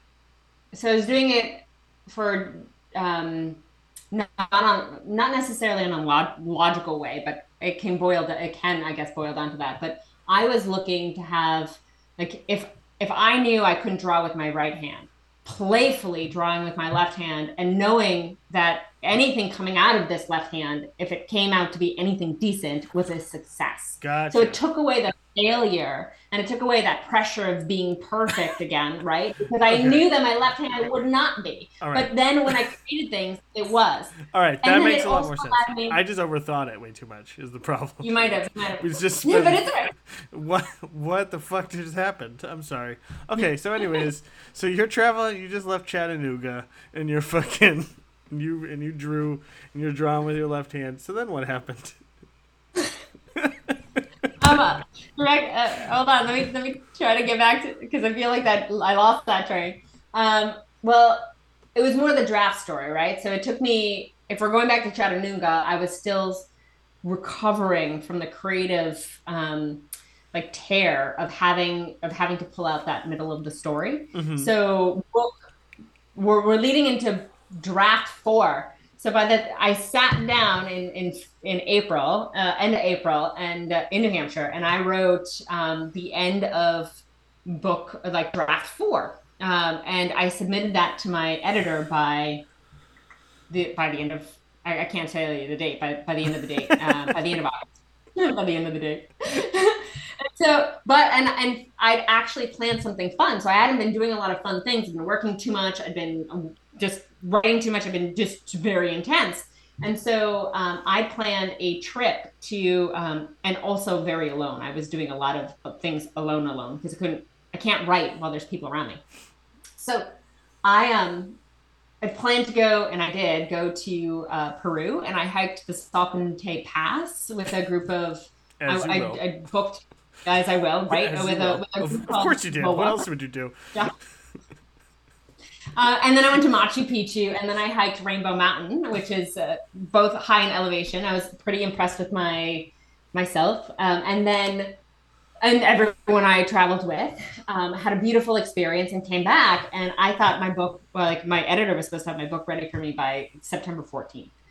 And we planned for my book to be published on October 11th because I needed my book. I'm one of those like everything needs to be uh, done really well in advance so that uh, I don't have to worry when I when I need it, need it, right? right? When my deadline comes. So I had a deadline in November in my head, and I should have just not done this deadline. Just let me. This is this is where forcing things is a bad idea. Anyway, um, but I was uh, apparently 100% dedicated, so I fell down this tree pretty hard. Um, so October 11th is when I'm supposed to publish in my head, and I'm waiting for my editor. She's supposed to give it to me on on the 14th. Well, she emails me while I'm still in Peru to tell me she's late. She's going to be late a few days. Okay. So I don't hear from her again. And so I respond out sometime the next week. I think it was like Thursday or Wednesday the next week to be like, hey, where's my book? You said two days. It's been like five. And she's like, oh, two more days. Okay. And then two more days. Okay. And then two more days. And I'm like, uh, I need my book because, you know, I got it's being released. Oh, two more days. Not ready. Not ready. And so I was like, all right, so we'll push it back. But, you know, because I'm freaking not um, because I have a hard time, I guess. Uh, I, I made a definitive decision to release my book on on the 22nd of October, and I put it up for pre-sale because I'm an I made a poor choice. I made a poor choice. So yes, feel that. Um, I love your face right there because it's true. You should grimace with yeah. me. So then she's like two more days, two just, more days, just, two more days. Yeah, just for just for other people, if you don't have a product, you shouldn't put up for pre-sale yet. Usually, pre-sales would be like if you have the product like almost in hand. Yeah. So. But live and learn. Oh, good eye. All right. So so in this process, I. Uh, we you know we she knows it my editor knows this and she's like oh don't worry just lay it out and then people will proofread it from there. I'm like i you know you have to line up proofreaders which we keep backing up now and they're free proof these are friends that are going to proof it and whatever. And so um, she finally at, at one point this is october 11th so it's like a week and a half before my or two weeks before my launch date. Um, she still hasn't given it to me and i meet up with my cousin and my cousin's like hey I'm on vacation. I'm up here in Massachusetts for a hot second, but I have to drive cross country on this trip that's spontaneous. I'm going to grab my kids. We're going to do it. You want to come with me? And I was like, I'm doing nothing but but worrying and just like, where's my book? Where's my book? So I decided, yeah, let's do it. I'll bring my laptop. That's the only thing I had on me, my laptop, because I, I work all the time. So I was like, I'm to bring this with me. So I had nothing, no clothes, no toothbrush, nothing. I get in, I get in the car and I leave with him and I go on a week long journey and of course, waiting for this manuscript. The busiest day, right? The busiest day that we have, I get the manuscript back midday. Of course. And it's of course. And it's also the time frame where I have to start driving overnight because we need to make it from where we were in South Dakota to Massachusetts for an event that we're going to surprise the kids for at um at like a certain time on Sunday right? So we had a haul butt. Um, so I end up starting these overnight drives. So I get this book, and I like one of the first things that my editor tells me, and she waited until now, right? 14th. I ha- like when you put your book up for pre-sale on Amazon, you have to do it. You have to get your book uploaded by the 17th. There's a countdown, the 17th. And if you don't make it, you're locked out. You're screwed, right? And so, uh, or at least that's what I think. You get penalized for sure. So I get the feedback that my map, um, the one that I had in this draft, was it didn't have a compass. There was some misspellings in it. There was all of these things wrong within the body of the map itself that I, as a newbie, had no idea about. I was like, my map's great, it's so pretty. Um, and so I like immediately emailed the map maker and I, and I was like, can you fix this? This is what my editor said is wrong, but the immediate priority is like the spelling errors. We got two. Um, and like literally, I swear I'd fixed all of the other ones. I don't know how I missed this, but spelling was an issue with us. You'll see too. Spelling my, is an issue with me too, so don't worry about it. Yeah. And I, I chose weird names, right? And so he was he responded to me by sending me a blank map, completely wiped everything off the map, and told me he was en route to he was moving and he couldn't help me until sometime in November. And so I was like, my math perfectionist here. My math's going to go out with spelling errors, right? Oh my god! And then, um, okay, so what point, I. Okay, can I just ask you a question? Could yeah. you have just changed the whole manuscript to make it so the spelling errors became right? So knowing you know you're brilliant because I didn't think about that, but no for one of them and yes for the other. Okay. Yeah, there was two, and no for one. Damn it! But All right. um, yeah. Um, but what I did do was I, I like my cover designer was waiting to like give me the exact measurements for my book. And so in a panic, I emailed her and I was like, oh my God, Matt, please help me. This is what's happening. I just need the spelling fixed. I can't get into the program. I'm a visual. I like, I, I like, please help me. And so she did. She's an amazing, amazing human being. And so um, she fixed the spelling errors for me. I continued onward. So now I'm in a car. I'm like, I work solo, quiet. I've got like soothing music. I listen to, uh, and th- this, uh, like, I listen to binaural beats, but I also listen to a, a program called Brain.fm. Period. When I write now, and it's it just helps me focus. So I'm in like soothing, focused state. I'm in a car with two kids, music blaring, people laughing, like doing things, and I'm like trying studiously to like Um, and I don't have time. The weeping, manuscript is weeping silently. We- weeping silently. Like my stress levels up, my panic, my brain just shuts off at stress. It's it's the worst reaction. And if anyone gets me stressed and they're like, "What happened to your brain?" Well, that this is what's happening, right? Like it's, it's off, it's offline. Um, the primitive one's on, and I'm breathing. You should be happy. Um, but the anyway, so what I did was I took my brother's advice, and he's like, "Krysta, you know, I like Chris's edit, so I just I accept all of them, and I accept all." Read through her editorial letter, addressed those issues, addressed every single comment that she had in the body of the manuscript, wrapped that thing up, and then sent it off to the two like proofreaders that I had, and then I kept on rolling it to um, the trip that we were on because at that point I think I did my second overnight drive, and then the next day, the Sunday was like jam packed and Monday jam packed. So I get home on um, on Tuesday, and I hadn't heard anything from my proofreaders. One of them I could see in, so I use a, a program called Booksicle to write, so I can see where they're reading and I can see if they were like where they're at in the progress. What an And awful she- feature. It's a fabulous feature, fabulous, um, because it helps me like live. Uh, it helps me like uh, with my writing coaches. They can read, and then they can give me feedback and credit and, and like and like thoughts inside the body of it, real time, and we can anyway. I, I was love thinking about the stress of like you're already stressed out to the point of the max, and then you look at this fucking thing, and you're like, "This motherfucker's only thirty percent way through the manuscript," and you're That just person- watching it. It was worse. They were, I, I, I, and yes, I can just sit there and watch it, but um, I, but I didn't. I didn't. I didn't. Um, they were only a chapter in. They they'd read the prologue, and I was like, oh my god. And then I reached out to the other one, and he was like, I can't touch it until next week. And I was like, oh my God, oh my God, oh my God. It's good. Like, not that they would have had time. It's like a hundred. The book itself is now uh, 479 pages.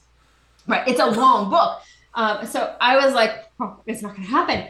Uh, and then I had to freak out. Uh, so my, my brain's blown with, with panic. I um, put something on a Facebook group that I was like, this is my situation. Anyone, is there anyone who would be willing to read the book? Not, not realizing something, but we'll get to that in a hot second. And so, um, so I actually had two people come out of the woodworks for that. So I had this wonderful uh, author, Evie, who was like, I have COVID. I need to put my own book down. Anyway, I'll just read yours and I'll do a light, like, if anything pops out, I'll just send you the feedback. And she did that through Booksicle, which was awesome. And then I could, Booksicle allows you to integrate her work pretty easy.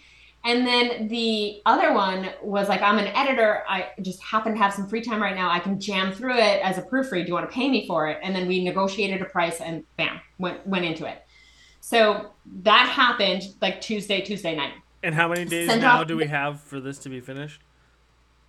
Okay, so I'm supposed to upload it that day. Okay. Uplo- all right, so we'll, we'll all right. So um, and it's counting down, counting down, counting down, right? And so I um, there's no way they're gonna get through this all. So and then I focus on trying to figure out how the hell to format because I don't know what the hell I'm doing. Oh, oh, I should really focus on my words. Sorry, I'm so sorry. I don't know what I'm doing. And so when uh, like I format, I'm in this panic. And the panic mode is not a good look or mode for me. As I, I've already said, my brain does shut off. So I eventually go over to my brother, who is also also an artist and um, a, an author, and he helps me format it. And then we upload it onto Amazon with barely 20 minutes to spare. Barely. I'm like, my brother's like, oh, this is so weird, this countdown thing. And I was like, I just get it there. I just picture you have like the countdown, and then you have like the proofreading percentage, like how far they are, and then you're like fucking frantically formatting. You must Oh, have just been it like was- you must have just been like like hot coals, just like I was so bad. It, it keeps going. It keeps going. So I didn't, me and my brilliant mind didn't realize that after you log it in and this countdown thing, you couldn't make any changes, right? And so, um, oh yeah, oh yeah, wait, uh, wait, Mark, keeps going. This is this is this is release number one that just kept on, just kept on giving me great learning lessons. So, um, got a the, lot of lessons out of this one. so many. So within like 14 or uh, Evie is in uh, New Zealand, so she like within a certain time, like really quickly, I found I was told that I had two critical errors in the body of my manuscript. So my editor had literally written What's a um, critical something error? in my editor had written in parentheses, you need to fill in details here with like asterisks. And like, but she hadn't tagged it with a comment. So while I was frantically going through everything and addressing everything, I didn't see these two because I wasn't, I didn't have time to read my book. And my brain was so, I was so elevated, I wouldn't have been able to actually really see the book, if that makes sense. Um, and so, uh, like, I had critical, two critical errors in the manuscript.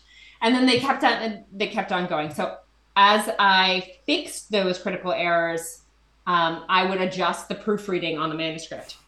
And Elizabeth, she was the one that um, that I ended up paying. She did a great job on her proofread and was very in depth, and I'm very grateful. And I, with her, because we didn't know each other, I was reading. I was actually reading what she was doing line by line edit, unlike what I did with Parissa and I didn't always like what she did, so I wasn't going to accept all. I was good. I was copying a chapter at a time, putting it into a new Word doc because I had to. Anyway, I was finalizing that in a new Word doc, and then I was taking that copy and pasted and putting it back into Booksicle so that it could format it for me and then make it easier on the backside. Okay, so I get. Um, we're working nonstop. My panic is like up here. Um, and by Friday morning, I get 45% of Elizabeth's edits. And at this point, I'm like, Elizabeth, you need to sleep. Like, just calm. Like, it's it's going to be what it's going to be, right? And so, and Evie's done with her read, and I integrate all of them. And I then upload or attempt to upload that into Amazon so that people don't get critical errors. And that's when I discover that the, the countdown, the countdown, they lock your account to make any changes 72 hours prior to a pre-order release. So I'm now total meltdown because uh, people are going to they're like five people, but still five people that are my customers, my supporters, and and like took a chance on me are going to get a copy with a critical error. I'm like so beyond upset. I can't even tell you. And then the only way to to like possibly possibly uh, fix this is to stay up until the book launches on Amazon, which is mm, maybe uh, like about twelve o'clock. Um, and you, that I'm an early riser, and at this point I'm like not sleeping, and I'm a hot, I'm a hot mess. Uh, so I stay up until again very late for me, like whatever time 12 12 30 whatever. I upload this new manuscript the moment i possibly could on amazon and oh, fingers crossed uh, i think i went to bed crying. This is not like an abnormal thing um, that that week. And uh, that week was painful and uh, hoping that they accepted the new version and people downloaded that on their book great i wake up the next day i actually have to buy the book to figure out if they got it and they did. And I was like, okay, I can tell people I did this now. I can tell people. So I started telling people because, you know, I was too scared to actually, you know, voice it. And I had, I, I would voice it on my newsletter, but that's, that was kind of a safe zone. So I started telling people about it and, and I ordered the physical proof of the book. And at this point, I'm thinking I can, I can deregulate the stress and anxiety and all the cortisol and I can read the book physically and do it. All right. So I get the book and I start reading it, the proof, on Thursday. Now I only electronically released it. You did. You, nobody got the physical copies. So I get the physical book. I'm reading through, and chapter five, I realize I missed copying and pasting three fourths of the of the chapter. Mm-hmm, mm-hmm, mm-hmm. Yeah, that happened. And then as I continue onward, um, chapter 14, I start to get like really upset and I don't entirely know why for a while. And then chapter 15, I like throw the book and am raged upset because um, Parissa had taken 15 and uh, parceled it down and changed a lot of things that I liked. Um, and I, I, like, and I very specifically didn't like how she introed the uh, the chapter. It, it wasn't my words. It was like anyway. So I, I like stopped reading at that point. Um, I didn't know what I could do in terms of like fixing fixing. So I just adjusted a few of the words to make it more mine in, in chapter 15. And then I integrated the rest You're of it. literally getting mad about now. I can see your whole like demeanor change there. Like you're you're So- pissed just thinking about it. It was so painful. Okay. So the whole anyway. So the I stopped reading because I could not read. Put the book, uh, put the integrated um, edits all the way to the end from Elizabeth, and then uploaded that new version and released that one as a physical copy and as an ebook copy. And then I walked away from it, and I was so angry at my book. I mean, I got great feedback and people were very supportive, and I don't think like what I heard was those that did read it without the the chapter five portion of it they didn't notice that it was gone because they might not have you know they just rolled on in. I luckily chopped it at a like a, a nice spot. But Yeah, but um that, that I mean that's I- gotta that's gotta hurt almost just as much as people noticing because you're like, was it really so like useless or whatever that nobody even noticed it was gone? well no one would know honest because and it was a conversation that showed the friendship and and like it but but uh, yeah um i think now that people might read it they might they if they got you know where it was you know, they wouldn't have it so uh, but but you don't know what you don't know until you know and then Right. and then you have an opinion at that point so the um so then i let it go. And then i didn't read it. I did the thing i wanted to have it for in november. Was still like moved on and wrote my little novella um fastest book i've ever written in comparison. And um and then and then when i i plotted out because it's a complex book so i plotted out with kelly all of, of book two. So I'm, i was locked in loaded and ready to go for book two. And then i sat down and i was like i gotta read this book. I gotta read the book to make sure i'm not missing anything and like to get over it so as i was reading the book the anger reemerged Reemer- uh, it was like and I, I forced myself to sit into the space of it because that's like the anger was essentially the iceberg to all of the feelings that I had throughout the entire journey and all of the self judgment and criticalness and etc. Of, of the creative space I'd been in for four to five years. And so I was like, I am not carrying this into book two. I am not not doing this like negative experience again. We're we're we're done with it. So I'm gonna sit and I'm gonna release this and I'm gonna take it slow. So I pull up the edited Parissa's edited version, and I realize now my eyes are tired, so don't judge. But I like had increased the font size. but I realized she she deleted like, and this is why I say the, the font size and the increase. It looked. She deleted like like five to seven pages in chapter 14 she deleted like the same amount in chapter 15 and i was like she did things within the book that didn't make sense to me so like in one in the 14 for example it was the first scene that she learns magic it was literally a scene where she's being taught how to do magic and for the first time and it additionally there was there was like a, a visualization that i give you where she like looks she's got to make a decision and she's super private because of her past. And so she makes a decision she's staring at a rock and sh- and the tree a tree is like strangling this rock and she feels like the tree of life is just strangling her and crushing her and putting fissures into her right? And so Same. um, yeah, right. Every we can all feel that way, and so she's she's experiencing this. She's got the we've got this visualization. She decides to learn how to do some magic thing here, and then we move on. Now, in that scene itself, if I hadn't carried that visualization throughout the rest of the book, it wouldn't would have been okay to have been cut. No one would have known. But I literally keep referencing the rock and the roots and being crushed by life throughout the book. And so it made no sense to me that it was cut. And then and then I got to so then I sat down and I was like, this is I can't I can't. And there were other little things. Like um, there was a scene where she makes um, she makes mention well, this was cut in this this version, but um, so she's she's being presented with something a trial and in this trial it's it's like a almost like gladiating fight gladiator fighting almost and so but with magic and the people she's talking to are like, it's going to be pretty bad. Like, you, you, have to know magic. You don't know magic. You have to be trained by magic for like a long time to be really super confident to like do anything in combat style. It's going to be pretty bad. You're going to, it's not going to be good for you. And so she's like, oh, is it, she makes it, she drops this comment about, and I'm going to butcher my own word, but friar fighting.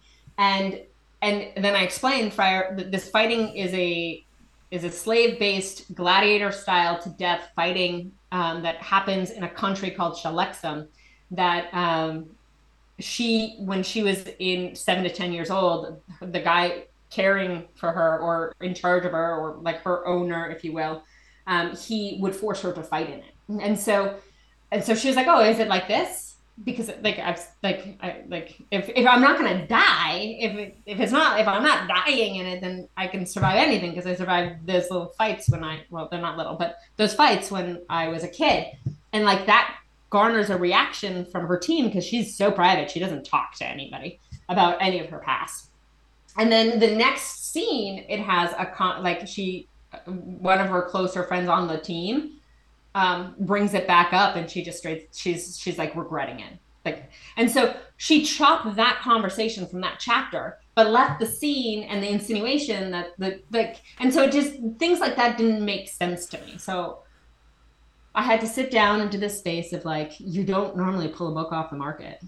This is not a normal thing but i don't live a normal life. I live one that's more authentic to myself and would i feel comfortable and would i feel like i'm thriving by leaving the book on the market or would i feel better if i fixed it and then moved on with the with like a different energetic space and more in love with the book? And so i also am a huge believer of manifesting. And i believe my book will have the potential to possibly reach a lot of readers. And I decided that I'd rather have the book now that's only sold, even though I'm so grateful for the 100 people that bought it, 100 copies. Hopefully, you've kept it and it's an exclusive item that makes you millions later, guys. But anyway, I pulled that off the market before a lot of people bought it, fixed it, and then this is my re-release of it. And while I did that, I literally sat in the space of I'm taking this really slow. I'm not going to be pressurized. I'm I, I might feel anger, disgust, shame, guilt, whatever I'm feeling right now, but I'm going to fix that as I let it flow through me. And I'm not going to have, it's not carrying. It's not carrying. And this book is, I mean, it's my first book, so it's not going to be perfect, but it's, um, it is no longer, I no longer carry the weight and I feel much more content and satisfied with my, my, and happy with my current product. Um, and with Fee Story, I feel like it is more accurately described or even and so that's the the experience with my my book and uh, pulling it from the market and why I relaunched it and it's going to be released on September 4th um, which that's, is soon it's very exciting mm-hmm. I, yeah. I think uh, I I think that even though it's not done I I personally think that it's really impressive that you you made that call um, I think you know, a lot of people like I think fucking most people probably once they hit that like you can't change anything after 70 like 72 hours leading up to that probably that's right around where I would have been like, all right, well that's the end. you know, that's the end of that story. Moving on to the book number 2. Hopefully this next one goes good. So like I think um you know, I think I think that it's good that you were able to go back and do that and change that. Um I think for a lot of people, you know, we look back at like the work we've done in the past, um, and we don't get to maybe necessarily be proud of it, right? Because you, especially like this is your first book, like I feel like everybody probably looks back at their first book and they're like, they don't love it, you know. And so I think that the fact that you were able to like take a second chance at at bat, I think that that's probably something like not a lot of people get to do, and you should be really like happy and proud that you were able to do it, and also that you had the guts to to be like, no, my brand is better than this, and like my my work is better than this, and I am more I'm less afraid of maybe getting egg on my face by pulling it off the market than I am of putting out inferior work, and I think that that's an important thing to look at too. Yeah, yeah. Um, I, I, I thank you because it did take a lot of bravery. Um, I, I will not lie. It was a decision that is counter, counter what is done in um, the field. Period. You put your book out and you're done. Especially as a new time author, um, what they what they really recommend is rapid releasing, which leads to burnout. To be very honest, but for people to just write and put it out and write and put it out, write and put it out.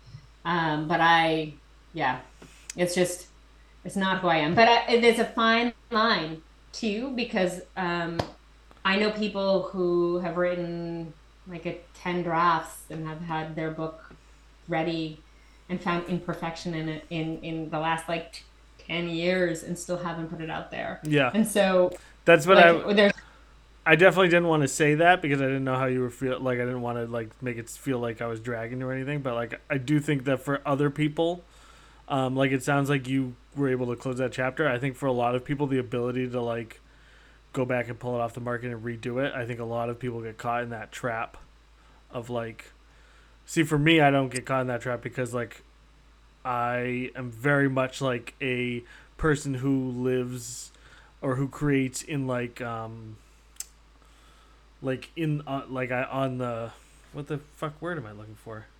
Like on the fly. Like I, everything I do like I don't do a lot of scripting, I don't do a lot of like anything.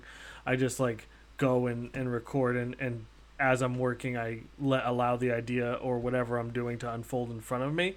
Um Mhm. and so I don't, you know, once something is like good enough, that's good enough, and then I can always fall. And like part of me thinks I probably do that as like a way of be, that way I can always be like, oh well, of course it sucked. You know, I mean, I fucking didn't have even have a plan going into it. Like, of course, there was no option but for it to suck. You know what I mean? So like, there's always Yeah. that. I have that like built-in excuse that I can always like fall back on. And um, if something's not good or it's not successful, it, it's easy for me to be like, well, of course it wasn't. I fucking didn't even try. You know?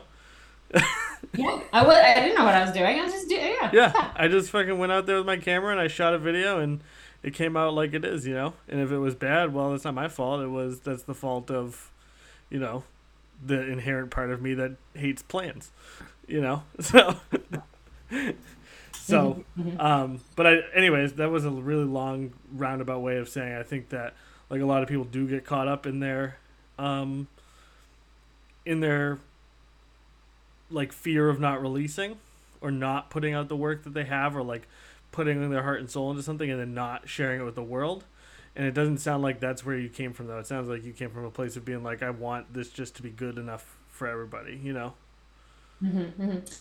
And it's, um, I can really understand because putting yourself out to the world means you're putting yourself out to people's criticisms and their judgments. And I already, like, I'm already stacking my own there, um, or I was really strongly stacking my own corner of, of negative criticism that, that really, um, I didn't need anybody to be like, oh, well, you know, your story was like good enough. Um, where like your story was good, but they had like issue. I actually had had, had several people say like oh, I, I can give you feedback well, give, give, give me feedback but they would um, yeah like give, I, I need the feedback i want to hear the feedback so i can like uh, like figure out like if it's real um and like many people have never written a book and so i always want to like yeah you might be readers but have you tried? Like are you going to be compassionate to the author? You want you want perfection on first run? Okay. Well it's not going to be that way for me. There's, a, Um, there's a great story about kanye west who has a lot of issues. Um, and so this is but he his like first the first time before he had a record label he or a record deal he showed up to some major record label and just walked in and was just like i needed a meeting with like whoever like anybody i needed a meeting with anybody and he was walking around and just like he eventually like ended up like kind of cornering the secretary and playing his mixtape like to her while she was in the corner um, and she like if you watch the video, she's just like looking super uncomfortable because this is just some crazy person off the street who walked in there and started playing her mixtape, right? And uh, and they were like, "This is terrible. Like you need to get the fuck out of here. Like we're not giving you a deal. This is awful." And he was like, "This isn't awful. Like you just don't get it yet." And I Yeah. think, you know, and like I feel like that you'd have to like, I don't even know where I was going with this story. It made sense in my head a minute ago, but now I've lost it. it's really late for you, but I think if I'm tracking, I think it's more of the um, like the belief in the product might not be perfect, but it's the product. Like it's it's the belief in your product. Right. It's like you have the vision, and it doesn't matter if other people see it or not. Right. You just carry that vision, and then um, eventually, hopefully, others will will see the vision too. Um, and it's so easy to criticize like it's so easy and like i do i do it too i'm a, i'm a, like a cynic at heart you know i'll I like and i make a lot of jokes at people's expenses that you know it's just joking around but it's easy to criticize people it's like way easier to criticize people than to than to put yourself out there you know so easy. and so like I- Um, one- I like the line you mentioned where you're like, "Well, you're a reader, but have you ever written anything?" Because, like, I don't know, honest, I I am very rare in the fact that, um, or like, I'm very weird in the fact, and this has actually been a problem in my life in that, like, I don't feel embarrassment, like, I don't know what that emotion feels like. I don't ever feel embarrassed or, um, like, it's like a weird dead spot in my like ability to feel emotions. Like, I don't. I don't know how to describe it other than that, but like I just don't. It's not something I've ever felt or know what that feels like. Um, Mhm. And so like I've never had so like I already don't really care about other people's opinions about my work or anything. Um, and so, but like I definitely don't care if they're not really like if they're not out there too. Like that, it's I, I, don't- I don't know. I guess I I have a very hard time with criticism. Yeah. And and as as you were so, as you were talking, I think it also incorporates. So there's two things what that came to mind. One was my mantra that it's none of my business what other people think of me. It's really it's not. Um, it's my business to know what I think of me, and it's mine to like move in that space and collect the people that will support me, not the people that will find things wrong with me um, or with my work. And then the other is like, where do I give the power to? Because people, words have power, actions have power. There's power, right? And so, like, do I really want to give um, power to people I don't know that will affect how I live, how I thrive, how I creatively feel? Or do I want to just, especially in the beginning stages, want to just stay in my power base and just be like, I have to I'm, I feel called, like compelled. I'm, I'm very persistent uh, to write this story and then to write my dream. So eventually, it's going to get to that really fantastical world, which is more sci-fi. I'll say that I'll, I'll leave you with my dream ended with me flying my own spaceship, feeling really fabulous. And I woke up and I was like, why am I on this earth? I should be flying that spacecraft, just doing that thing I was doing. My life was awesome up there. but um, anyway, the the whole um, the whole point is that the power and the belief system and knowing that I, I i know i need to write that dream somehow. I know i need to finish this book and this book series. I like i i just i know i need to wander. I know, like these if if i lived my life based on other people's opinions i'd be probably married and with children and tired and not writing and creating my dream and locked into a place somewhere Well, this is kind of the other. This is the other way I think about it too. Is like a you know, one of the big things that always comes up because I do a lot of shooting out in public, like, and like vlogging and like that kind of thing. Um, and people will always be like, "Well, don't people look at you weird when you're holding a camera? Like, aren't you embarrassed? Isn't it weird holding a camera in public, and like people looking at you?" And I'm like, I'm like, I make videos on the internet for my job and you work nine to five in an office building like which of us which of us is really the idiot well we don't want to you know call names no but And i mean also want I, I want to call that- names. I want to call names. You do well, But you know what I feel mean? Like It's like, well, which of us- fulfilling life? I mean, usually people who say something like like that aren't coming in a nice way. I don't mean I don't mean who's an idiot, but I just mean Yeah, now that you've yeah. called me out on it, I guess I got to back. I got to backpedal. But um, uh, you know, like which of which of us is really the one who's in a worse situation here? Like people are gonna look at me funny. Most people don't even notice. Honestly, people are so caught up with their own lives and everything else going on. They don't. I mean, I'm a fat guy, fat bald guy with a camera. They probably just think I'm on vacation, you know. And and uh, so like, but which of us is really like on the losing end of this of this game we're playing? You know.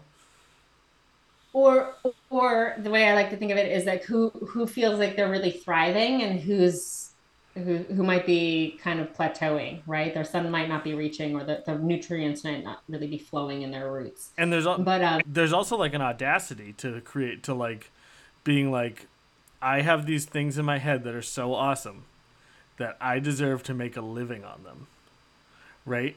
And so like if you're going to have the audacity to be like you know, you really need to see what's going on in my head, like then you also have to accept that like people are going to look at you funny. People are going to not understand. People are going to think you're a weirdo people are gonna judge you they're gonna shit on you i mean i'm sure that when you told people that you were leaving your job to become a full-time author and you'd never written a book before i'm sh- i can only imagine the looks that you got right still probably still get because I'm not making money off of this. like I haven't made money since I left my job, which was in 2021. And so like there's there's a heavy dose of fear with making these decisions. You just it's not and you do get looks. And uh, I there's this uh, YouTube video I did for my Kickstarter campaign, and I almost want to pull up the speech because I think it was like a really cool way that I got to describe um, my overall. Um, I had I had the so I talk in this in this particular YouTube video about the fact that I am oh this is not the one. Um, I don't know where I hid them. But I I talk about the echoes right? Like people might not might not actually even say it but like when I was doing all of the working especially when I was in home when I was at home in New Hampshire with my family I missed birthday parties. I parties would happen around me. People would come. I deliberately didn't hang like sh- hang out with anybody because i needed to write. I didn't have time. If i had time that meant i should be investing it in something if i wasn't sleeping or working out or doing the things that like needed to propel my myself forward right? And so i've i've sacrificed friendships i've sacrificed um, lots of things and i also want to say that my life feels better for me living it this way so anybody who is married, kids, and all of that, and you're living a happy, content life, then that that's the our lives are just incomparable. Um, and I'm not judging in a bad way um, that my life is different. If period. So uh, it just needs. i just called for me. everybody in office buildings an idiot i'm sure you're i'm sure you're fine I know, I know, but I just like you know, I want like it's so easy for people to compare. And when they look at because I have this in my newsletter, when they like when I will send out my monthly newsletter and I've got all of these places that I've been, I deliberately put at the bottom of it a really nice well, I think it's really nice little saying that's like just let's not compare our lives. We're incomparable and your life with your your um, reasons for living it and your acts of daily bravery are bringing you where you need to be right now. And let's just rise instead of compare because comparing is not fun. Um, somebody's going to be in, inadequate in some way. And i'm not i'm not i'm about like we're all adequate. We're all enough. Um, if we want to go for the barbie thing because i've actually watched that movie enough and it should be with a male. So anyway, um, I, the the uh, where was I going with all of that? The um, before I went off onto the speech about leaving your job people. the f- not making money the d- um, oh, no, no that's okay that you're still Uh, enough I'm still kind of. Oh, I think there were two. Um, oh, the echoes. So like even as I was doing all of these things that like literally made me quite reclusive and hermited and and like I like started dropping social skills and whatnot. Like I barely, I mean, I showered and dressed, but I dressed in yoga clothes. Like right. I, I, don't actually really own great clothes anymore. Um, but like the the echoes of people that would come.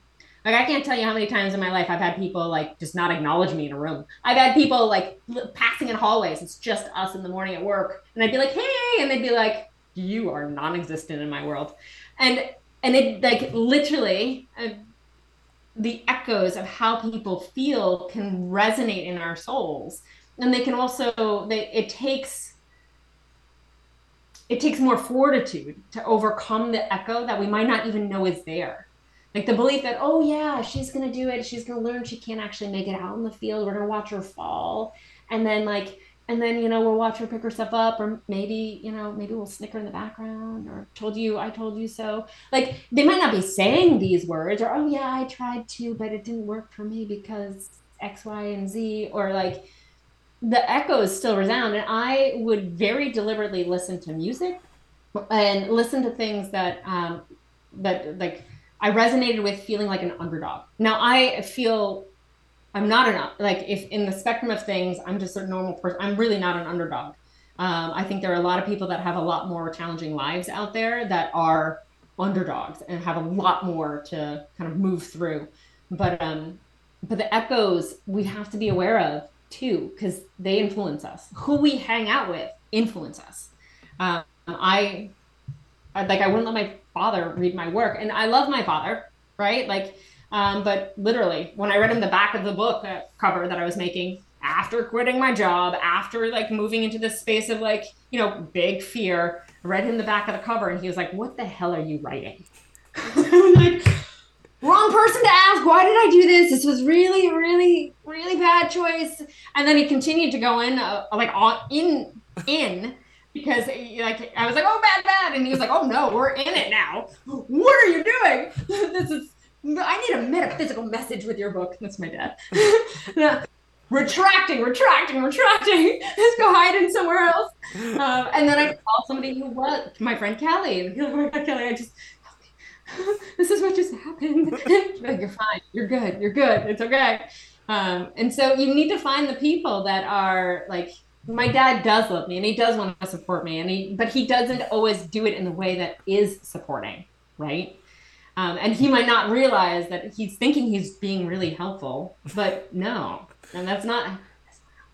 I think um, I think one of the, I think one of the um, kind of interesting things you just talked about were like, or like I think an interesting perspective on this is that like, I'm sure you feel this way too, and I feel this way too, where it's like you realize how ridiculous it is to, like you understand, like no one understands better than me when I tell you that I can't hang out this week because I'm making dumb videos for the internet, like I realize how ridiculous that is, right?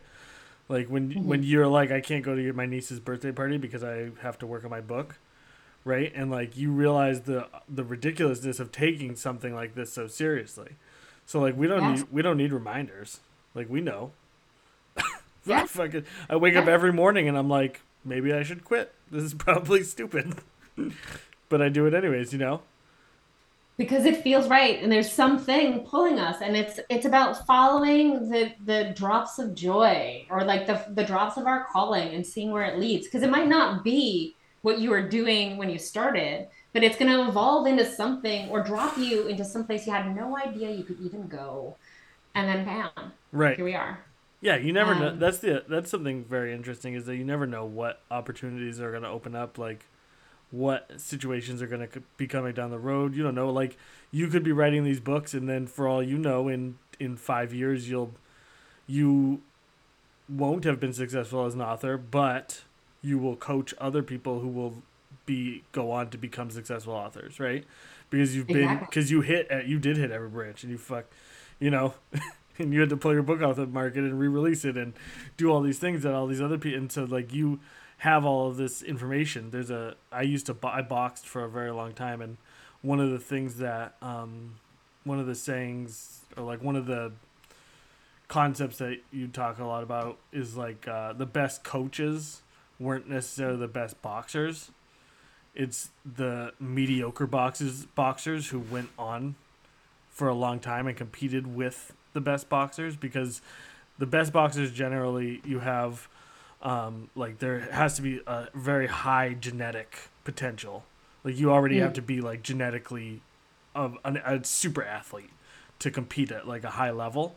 Um, and so if you're if you're not that, but you have to compete against these people anyways, and you can still learn how to do well, then when you run into someone who is a um, who is just starting their journey, but they have the potential to be great, you know all the all of the tricks and all of the things that can um, kind of help someone get to that next level, right? So like those yeah. were not saying that you're not going to be. I'm sure that you will be a billion dollar author. You're going to be like uh, I don't. I can't think of any off- authors off the top of my head right now. But cut me some slack because it's two thirty in the morning over here. Uh, yeah. yeah. um, but yeah, I mean, I I think that you don't know where things are going to take you, and all we can do is do our best and just go in the go with the flow and go in the direction that we think is the right direction, and, and hope it is. And, and like I feel like this this trust, this hope and trust, um, I've had to lean into that and into the sails, like in, literally into the winds of the unknown.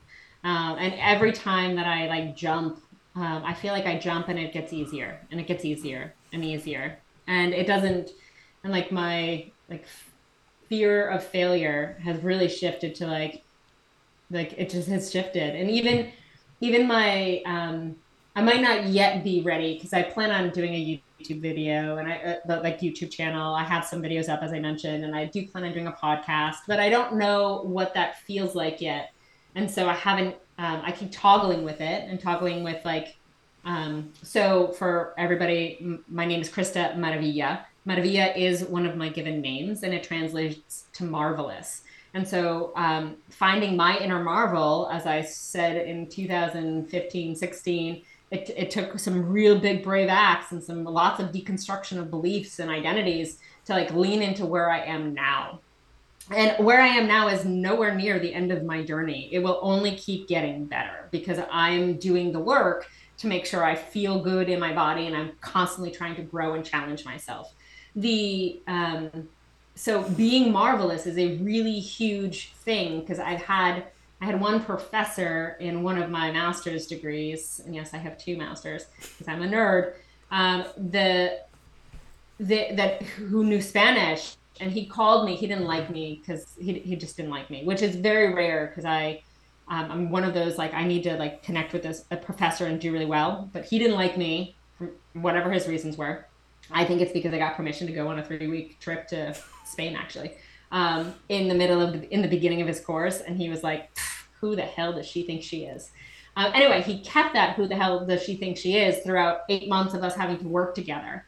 And when he was um, one of my like an internship coach, uh, an internship mentor, um, professor, he gets me on the phone and uh, he and i'm working full time like literally i'm going to work at five in the morning i'm leaving work i'm going to an internship I'm leaving the internship and going back to work. I'm leaving the, the work and going to school. I'm doing the repeat throughout to catch up for what I did. So I'm really tired and burnt out and like trying really hard to do the best I could.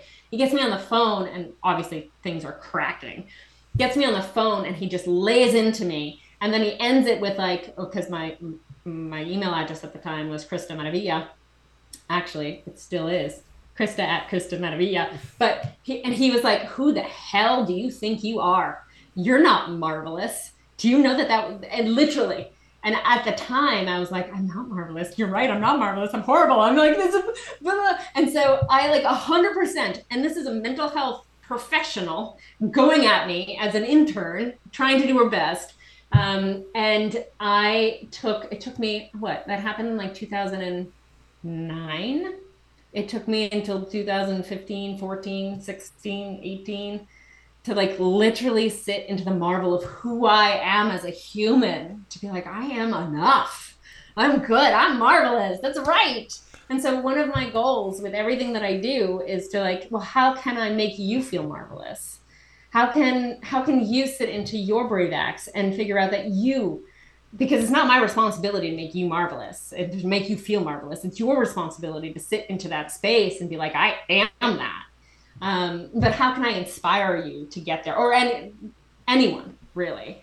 And so you'll see Maravilla. That's the book how I'm going through on this current professional track um, for the coaching, for the for the book writing. Um, I drop little snip, snippets of like, well, how can we be healing in our thought patterns throughout this book? Um, because I think it's really important to, to see like different ways to think that can make us feel slightly better or retrack our focus because some things we're just not going to feel good about. um, so anyway, I went off on a diatribe there. I'm sorry. Well, I think you're marvelous. If that's any consolation. I mean, I'm not a professor, and I have very, very few credentials of any kind. It, you know, I think that a lot of people put way too much power and stock into those who might have professional credentials. Yeah, it can help, but some of the most successful stories out there, nobody has credentials. Um, right, like they, and they live a marvelous, inspiring, beautiful life. And and so I, I, I want to reflect back that you have power in your words. And I do appreciate absolutely your feedback. But gratefully I also don't need it. Because now I'm fully I mean, I have to work on me all the time to make sure I stay there. But yeah, I appreciate it. I have I have a game to play. Okay. Real quick. Hold on one second.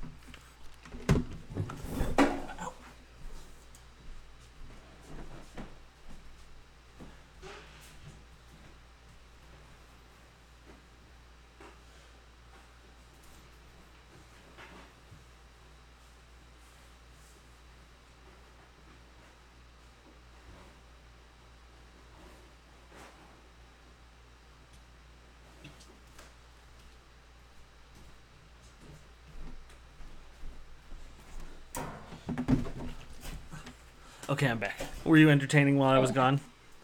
Um, I, I grabbed my phone, but I do have. I, I want to warn you. I'm not very great with anything that would require TV or social media or movies or music. No, it's just a notebook. Okay. So I re- I'm reading a book called Creativity Sucks by Phil Hansen. Um, and it basically it just talks about life as like a creative and he basically he lists out these a bunch of um, things like why creativity can suck and how and like various ways it can suck for the person who is the is the creative professional. And so i just wanted to get your feedback on some of the things you do to move past some of these issues that he brings up. So it's not really okay. it's not a game in like the traditional sense where it's fun. It's more like it's it's i'm just curious how you get past these things because i run into them all the time and if you want, I will also answer. So, it's, uh, but I'm more interested in hearing what you say. Uh, we don't. So this is the first one. Um, is we don't know when or even if ideas are going to show up. It's true. Um, I will sit down like this short story. Some sometimes when I have to write magical scenes, I've got my mind blank, right? And then I have to figure out how to tap it in. But when when I have one, it's about sitting down for the routine and like just I I'm gonna write, and it doesn't matter if I write nonsense or if I write something epic. Typically not epic, um, but so. But every once I'm in a while. Gonna, but every once in a while, epic. Right, right, right. Um, and so the the the routine for me would be to write, and it doesn't matter if the idea is good it just to write something and then to see where it leads you because the first thousand words might be might not be coming out great but then the next two or three you might get a nugget in there or you might get a nugget at the 1500 mark and then be like all right i got it and then delete the rest. Um, writing sprints i feel like are that way for me where you sit down and you're just like all right sprint just write don't stop and um, mine are horrible. Uh, i hate them but straight up and i should do them more so it increases my writing and increases the flow state. Um, but you don't you don't have to have a well formulated idea to be creative. Do you ever do this is kind of off topic but this just came up so i'm just to bring it up. Um, do you ever like when you're writing do you start with Like, cause what I'll do is sometimes if I have like if I need to get into like, um, like with drawing or with writing, like if you like you're a fantasy writer, but do you ever start with just like describing what's around you or like describing yourself and then eventually it just kind of goes into being fantastical or like you know what I mean? Or Um, do, I or do you have to write in the real world and then also in the like does it have to be separate? Is it separate things for you? It's it's separate, and I will also share that description. Though my Spark has full of a lot of description. The rest of the like my short story, my novella, novella, not so much because it, it's they're wordy. When you describe a lot, you use a lot of words, and I'm trying very deliberately to be short on each of these. Uh, but when I was doing it in uh, Spark, I would have tantrums. I'd have to get up early before my resistance kicked in, and I vetoed my morning pages and I would write when I didn't have my ego in the way telling me I couldn't create, I couldn't describe scenes, I couldn't world build, I couldn't do whatever. And then that's the time frame that I would do my my descriptive world building writing because if I did it any other time, I would sabotage myself. Um, so I typically don't start in the real world. If I'm writing, I'm I'm writing in the already fantastical world. And it's about imagining the scenes. And luckily, I've traveled so diversely, right? And I've seen so many different environmental, like, um, just just environments and, and climates and, and uh, landscape that I can pull from this plethora of of information. And then sometimes it takes some research. Like there's um, there's a scene, there's a forest called Sacred Woods in my book, and it's redwoods essentially. I mean, it's a much more grandiose redwood, but anyway. And so I don't like. There's a smell to the redwoods that if you've never been there, you don't know. But there, like, there's something beautiful and like it's. And so when I'm describing a scene like that, I might pop into and be like, "Well, help me describe." And there's this like spiciness in the air, and it's just anyway. So I will. I'll do like my my back my like my wandering has helped me pull in lots of information for creative spaces that I then put into the fantastical world. But my world is nothing like our world at all. No, I mean sometimes when we pop into magic, we get a little bit more like it because then I'll have like opening doors. I'll have like magical sensors and blah blah blah. But um, it yeah. Do you do you write with a paper and pen or do you write with a with like a electronically? Uh, my morning pages are always by hand. My writing is always electronically, and I'm I'm like a really, as I said, really routine. So I will only write in Booksicle. I've got like that format, like anyway, the look. I'm the same Um, way. if I write, in I get grumpy. I don't like it. Um, and then, so and like there's other features to Booksicle that I like, so I can have my series Bible. My my characters are so complex that I have to pull up and be like, oh, is that right? And, and so it's right there. Right. Um, but, yeah. Well, Thank you. Sorry, that was a tangent upon a tangent within our game. Okay. This very lame game I came up with. Um, next, the next, the next um, thing that was brought up is difficulty in coming up with something original. How do you, how do you move past that? Or do you Uh, worry me- that like your your ideas are not far enough away from like your inspirations or your like uh not inspirations your what do you call it when you like something you, like Yeah. your like when you oh fuck what word am i thinking of i'm super sorry right now You're very tired, and that's okay. It's understandable. Um, yeah Oh. i'm just gonna cut that last part out. I'm not gonna cut it out but i'm gonna say i'm gonna cut it out. And we'll just ignore just ignore whatever that i just said. But what do, what do you do about coming up with original ideas or moving away from like into the world into like the original the feeling of putting out something an original work as opposed to like a, a carbon copy of something that's already been done um, hmm, uh, I so my book has not. It's all original, so it just poured out of me in a. Uh, let me not say poured. I'm like a lemon that was squished in. Um, and so there was no pouring. There was a lot of squeezing and, and compression, and um, the the book itself is original because everything about it was original. I had to stop reading books that were good quality um, or like within my genre because I didn't. I should take the good quality out, but like were within my genre because I would compare, and I then I would be it would be a roadblock for me. So um, what I do is I just sit and write, and I don't. I like what's the story coming out of me is my story. I don't think of originality, um, or I'm not following a cookie cutter plan. Uh, some people do have like you know there's plot like there's lots of ways to craft a, a novel, and they might follow a formatted description. The hero, the hero's journey.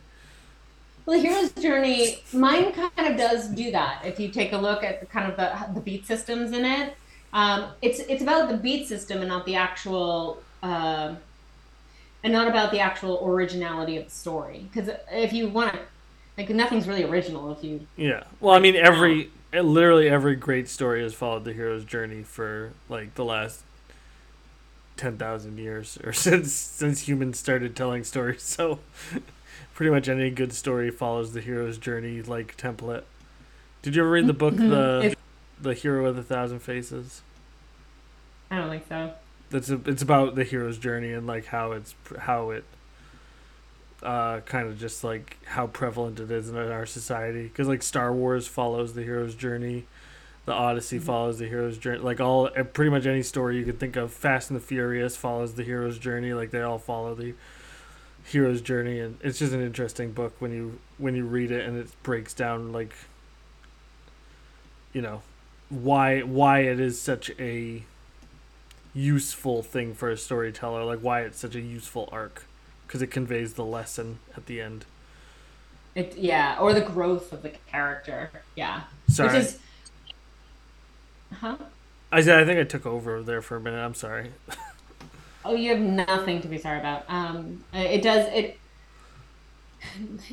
It's easier so I think that for me, the hero's journey provides me with with what I refer to as beat systems or, or points to which I want to make sure I hit because then it, it it creates the the right tension and the right building and breaking down of the character as we move. But the stories themselves, as we move through the story arc, but as the, the stories themselves are a, are original, right. right? Like there are pieces of work, and so um, I think it's it's being able to combine being comfortable in both. I highly, highly, highly recommend understanding the the plot, like the plot points, the beat system, the tension points, the hero's journey arcs, whatever arc it might be, romancing the beats. Um, there are more arcs out there because when you write to it um, and you write to your audience around that, you're not. It's it's there and it's successful for a reason, right? And so like I want like I highly recommend people live their dream and do what's authentic to them, but also I want them to not like do it with ease. Um, and so like following a beat system story arc like that helps it with more ease because people receive it better. Right. They follow it and like they can understand it better instead of. Um, well, it's why we use tropes creating... too. Yeah. Same thing with tropes. Like, why do we have the, you know, the old like man tell the story, you know, of his childhood that leads to the epiphany for the hero of the story. It's because, you know, the trope is that the old wise person is there to guide us, right? So like there's those tropes that you can use and those are like those are like tools for authors and like those characters that have already been developed and that you don't have to go into developing. You can just like use it as a as a something everybody's going to understand. Mm-hmm. Right, the king is always noble, or or you can twist it around. Right. Or, well, I mean, we're gonna go uh, in the. You can twist the tropes around for sure, but when we're talking about the story arcs, they people don't want to read a story and not get engaged with the story. So, like for example, within the and my my own editor gets me on this often. Even with this current book I'm writing, we've already gone through a partial developmental edit, and she reorged my first my my first act um, which is all I've written right now. And in that, she shifted so that the pacing and the climax happens within the third chapter. Um, and I've agreed to like I agreed to those changes because I one it's still in developmental, but two, it's um, it does increase the pacing. So you want to create something that actually engages your readers and they know what to expect. Like when you pick up this book, you know you're going to have a climax with as like some sort of climatic um, hold on. Maybe not climax. That's not the right word. Um, you're going to have a catalyst. That's the word. You're going to have the catalyst within XYZ first 1 to 3 chapters. But the first chapter really also has to engage you. Uh, and then you're going to have some more um, intense scenes by the time you hit act, the end of Act One into Act Two, and then again at the end of Act Two into. And I use acts because I break. I use the save the beats in my head system where mm-hmm. it's three acts, kind of. Um, but then and then the climax, so they know how to expect that arc. Right. Uh, and it's easy. And then and then when you don't give it to them, they get bored. Right. Right. Well. Um, I mean, again, it's it's the expectation. Like the three act narrative is like the oldest. It's every again, literally every story follows it, right? You have your setup, and then you have the middle, you have the the tension, and then you have the resolve. Like every story from, you know, if you have a story, I'm gonna make a peanut butter and jelly sandwich. Well, I'm hungry. I go and I find the peanut butter and jelly, and I make the peanut butter and jelly sandwich, and then I eat the sandwich at the end. If your story right. is I am hungry and I want a peanut butter and jelly sandwich, and then it skips to you eating the peanut butter and jelly sandwich. That's not. That's not a. It's not a. It's not a comforting Complete. story. It's not a story that makes sense because you're right. missing pieces. Um, right. And so, like, like, anyways, I don't. Again, I feel like I'm just losing it right now. Well, I mean, it's two, it's almost three in the morning. No, I know. I, just feel it. like I'm losing my thread here. I'm not normally like this. I don't want to. I don't want to uh, do you dirty and give you a bad podcast. You're fine. um, what do you think about the idea of, of making money from creativity killing the creative? Like when you're making your art, are you thinking about like the financial side of things, and does that affect how you are being creative? So I would say yes. Remember when I was talking about leaving my job and my creative? I thought I'd pump out work and whatever, and then I left my job and she ripped my heart out. so that scared the mm, scared everything out of me because I'd left my job. I have no income. I'm living off savings. I'm doing this thing. I'm being brave, and I was paralyzed. Um, now I'm almost at the end of my savings, and I am. Um, there are moments where I have big levels of fear, but I also have moments of remembrance when I did big, brave things that I didn't know where the money was going to come from. And to do those things, it always showed up. And so, luckily, I have this um, this system, I guess, or this belief that things were gonna, things are no matter what gonna be okay. And and I can just go on. Um, so it doesn't necessarily act as a block now, but I, I mean, I do have fear that that I'll have to realign my life in a way that might be uncomfortable for a while until I can do the thing I want to do again. Does it does it ever affect like how you write a character? Maybe you think of like, oh well, that may like because obviously uh, no, no, my characters make themselves. Um, I don't. I don't write to or in this series. And remember, I've only written this book for like five years. Um, so my characters created themselves, and I don't write them to write to an audience. I write them because they've written themselves, um, and that's it's like the whole book. It it yeah. Good. I mean, that's no, that's awesome. That's something I feel like a lot of people. I I'm similar. I don't really I don't really write or do anything to I mostly make vi- like videos specifically I'm I make videos that I think are funny and entertaining and then if other people like them good and if they don't I don't care.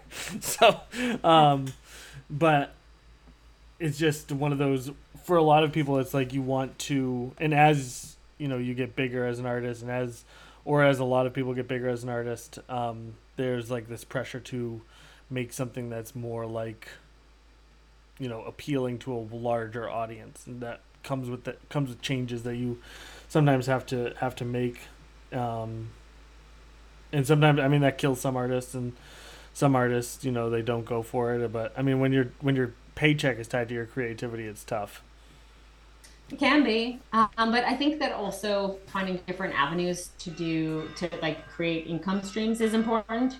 So then it kind of can release that pressure valve. So you're not just being the creative writer. You can be the creative writer and the coach. You could be the creative writer and a YouTube channel host or podcaster, and like, and and uh, you can be, you can have. Um, there's a lot of different. You can create um, programming so that you're selling um, programs on how to write or how to be a creative in X, Y, and Z, and helping people get to their dreams. Uh, and so that it takes the again that pressure valve off a little bit and deflects the stress of it into the other pots that you're creating income from. Um, I know somebody that was like selling T-shirts for passive income, cat T-shirts. Did and you they buy were one? making money off of Were they nice? T-shirts. With a nice cat T-shirt. No, I, I actually I never bought one. Um, uh, I have a hard time buying things that I'm never going to use. I just try not to. Well, you travel all over the place, so everything you buy you have to carry, right? So fuck that. Yeah, I couldn't bring my I couldn't bring my calendar with me. I couldn't bring um I couldn't bring my calendar, so I'm very sad that the calendar that I had to buy it's nothing comparable to my calendar back in the U.S. I like cannot wait to go home so I can just buy. I think it's a Kate Spade calendar from Barnes and Nobles. I like I cannot wait to just buy it for the next year and a half and then come back here and then I'll, I'll have. I'm, yeah, yeah. How do you deal with the fear that um, people aren't going to like the stuff that you work the hardest on? Or have you ever No, been? I- in s- I'm sorry. Go ahead. That's actually taken me a long time to get through. Um, and I think this idea of just not giving them the power, like they're they're not liking my work, has no impact on my work because my voice and my work is meant for somebody who will actually read it and like it. And if you don't like it, just put it down and go away.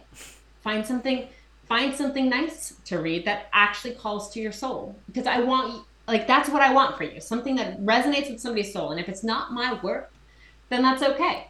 It's not an, a reflection on me. It's just a reflection that our energies and our voices don't align. And that's there's nothing wrong with that. Absolutely, that's a very healthy way to think about it. So that's I think that's probably um, one of the funny things about posting online is is that like you can work really hard on something like super hard and think it's going to do great, and it will get nothing. And you can just be like, "Oh fuck, I need to put something up tonight. I better hurry up and post something." And then you post it, and it's like the most popular thing you've ever done. And you're like, "What the fuck? what the fuck just happened?" Well, the energy, the energy in that is all different too, because the, what you're trying to get, you've got resistance to, because you're not sure you can actually get it. And when you don't care, there's no resistance, and it goes wild. I will share that my, um, like my social media, I actually dis, I, I'm, I'm probably more like Fee, my main character. I choose to not. I mean, when you get me, I'm very chatty, but I, I don't like think to converse with people. I'm typically in my head and doing my thing, and so like social media is hard for me. Um, any of those like like actually even sometimes talking to people and getting like literally when I was in Washington writing I had to like make a very big effort to talk to people. So it's like it's very like social media is just I don't put a lot of things on social media. Um, one because then I feel like I have to curate it and I have to make it look like some sort of whatever and I just don't have the time or energy or skill set and then two, I have to come up with the content, and I'm just like, my brain hurts from coming up content for the the other content. I can't. I mean, I can't is not a word I typically, but I do not want to have to add this to my plate, and so like, so typically you'll see that I don't. You've been you've done a great you've done a great job talking. You've done a great job talking since we've started. Well, in person, easy peasy. And we have a great we have a great flow. But if you want me to do like drop things on social, it takes takes a lot. There's there's more.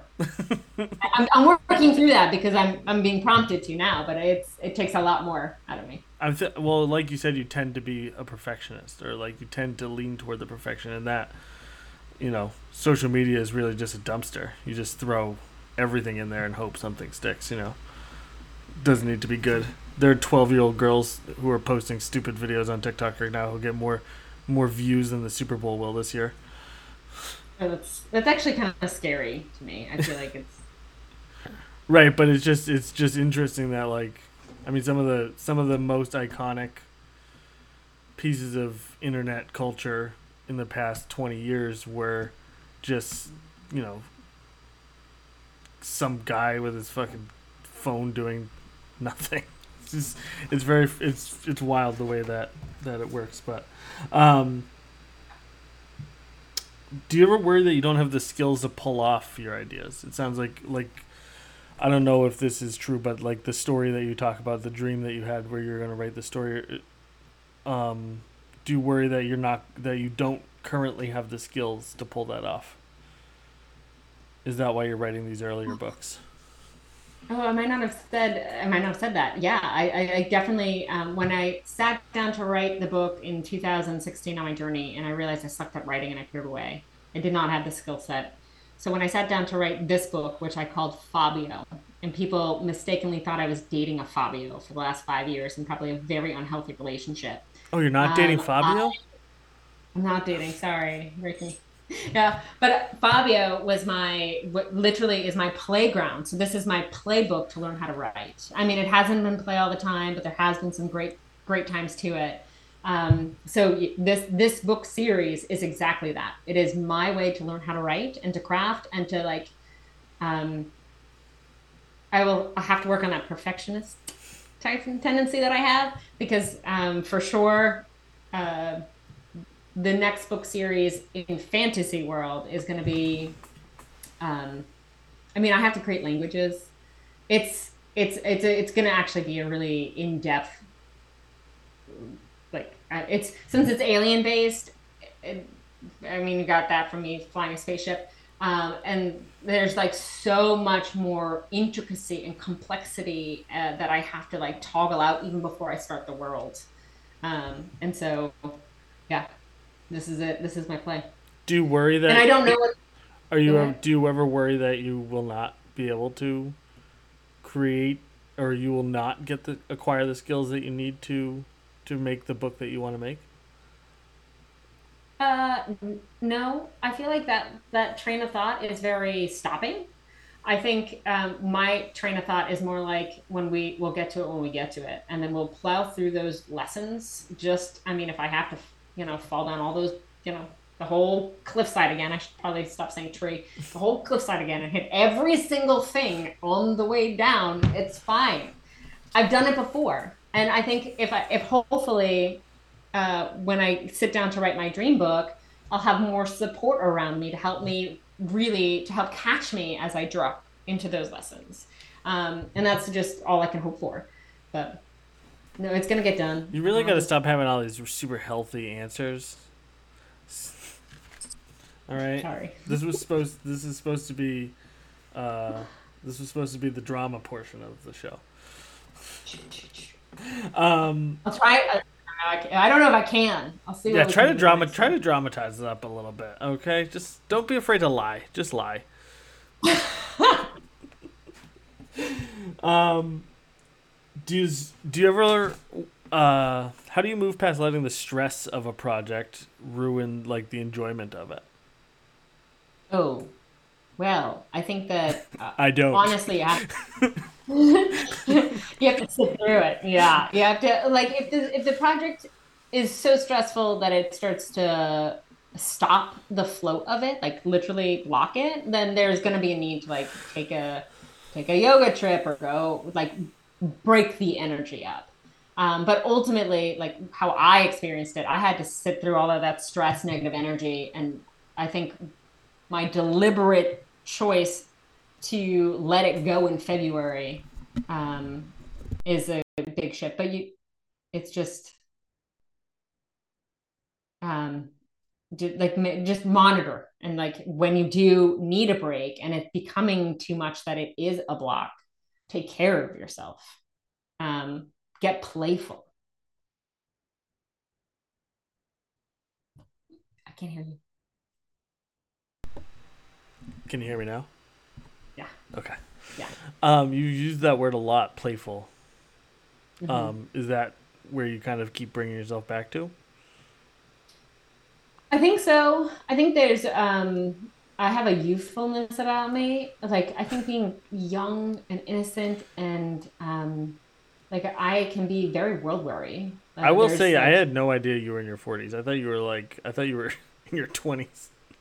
I'm like Okay. I aged like milk, so I was like I was like she's definitely younger than me. No, uh, I'm I'm a I'm a nice nice mature age right now. It's glorious. Um, and I but I a lot of people will look at me and think that I'm younger typically. I have plenty of grays. I don't bother hiding anything.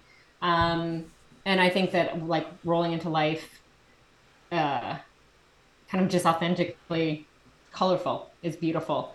Um, but the the I think the reality for me is that if I embody play, if I embody lightness, if I embody these these like um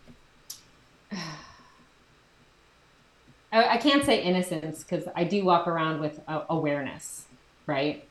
Um, mostly, Um, but it, it changes everything. It cha- everything because when we're not playful, we're serious and it's heavy, and it's it's like it could have this feeling of permanence to it. When we're playful, who cares if we make a mistake? We can just erase it or draw a new image or you know hop over that rock and destroy it destroy the sandcastle oh it doesn't matter right there's there's less of an attachment Yeah, I think uh I try to not take anything seriously if I can help it. To be honest with you. i'm still working I'm bad I'm bad. think you- I'm like bad about that. It's a problem. I, I I feel like you've got that beat on me because I'm I. It's, it's a very deliberate effort that I have to bring myself back to very constantly. No. and, and I forget to play all the time. Oh yeah, I'll I be forget like- to play all the time because I'm I'll be like I'm I'll be like, "Oh shit." Like I should like should pay attention to what the like I remember we were sitting at the signing for my house. Like the Mm. the at the thing and they were talking to me and it was just like I was like singing songs in my head and I'm like looking I'm s- like when I see something if like we were in we were in this office and I'm like they had all these like things all over and I was like looking and I was like oh I wonder where that came from. Oh I wonder where that came from. Oh you know I'm like I'm like always doing that in my head. And then I was like man if there's like one time in my life I should really be paying attention it's probably right now. Right? But then once you draw attention to it it's that much harder. You're like you should pay attention. And then I'm like so focused on trying to pay attention that like there's no that's the only thing I pay attention to mm-hmm, it's tough it's tough. It, it's tough. we're oh, yeah. opposite ends of Yeah. the spectrum on that We can be for sure. Yeah. And then lastly, um, the last one that came up was your how do you get past like the fact that like your inner critic can say some shitty things and that can hurt like how do you how do you get beyond that or how do you silence that inner critic or how do you like harness that inner critic to be better Okay, so uh, um, I will. Well, I, I actually want to say something really quickly, and then I'm going to answer that question. What I do as a technique, because I'm super, um, super able to not be focused, is I will look people in the eye. I have to like, I, I, if I'm maintaining eye contact with you and having a conversation, like really like embodying listening, then then my my attention is on you, it, and it stops fluttering. So that's something I recommend for you if you're like it's that focus. Like how can you make that connection with somebody in a deeper, like fully embodied listening state? Anyway, so i'll be answer your i'll be i'll be question- 100% honest with you i'm not really looking to change Yeah, fine. um, but I just wanted to give you an offer to like this is what I do because I have uh, I have some different uh, like I also struggle with attention. yeah Um, i feel like when you're growing might like one of the things I feel like that they lied about when you were younger is that like when you get older, you have to pay attention more. You don't have to pay attention to anybody now. Like there's nobody, you know? Like there's some imp- like obviously you want to pay attention to like your family and but like it's easy to pay attention to the things you care about and the things that you don't care about like you don't need to force yourself to care. You don't need to force yourself to pay attention. You know? yeah. I just, I Um, just feel it- like it's unnecessary. Do you disagree? Okay.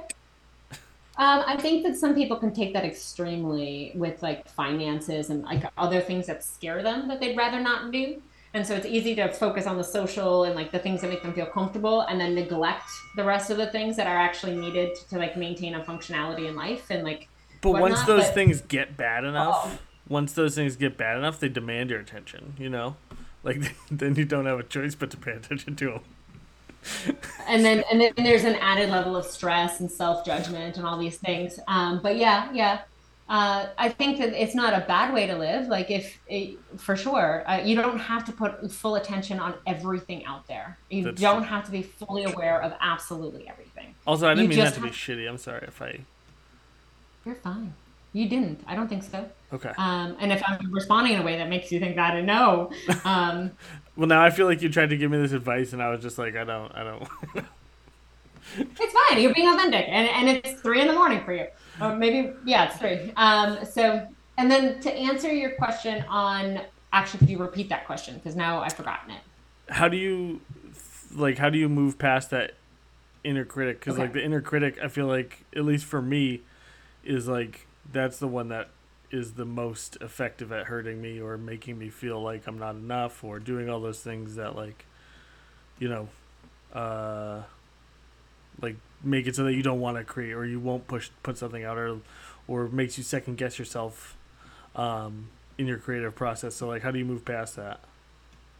So I've done several things. Uh, the morning pages I think are really important, really important for me. And then not only are the morning pages important in terms of the dumping of the fears, but they're also important in the rebuilding of and like strengthening who I am and like giving myself confidence and boosts.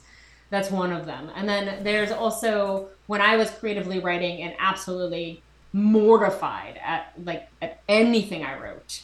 And um, I knew that I could like I'm, like my my elevation of of like my ego and my judgment was so critical it was paralyzing i didn't bother reading my work because i hated it automatically and so what i would do would i i would send it out to get reviews get the feedback and then restart it and i wouldn't sit there and like try to work it and read it because i knew it was bad and i felt like it was bad in my soul but it like the point isn't that it's bad work. The point is that I'm working towards something better, right? And like maintaining that focus.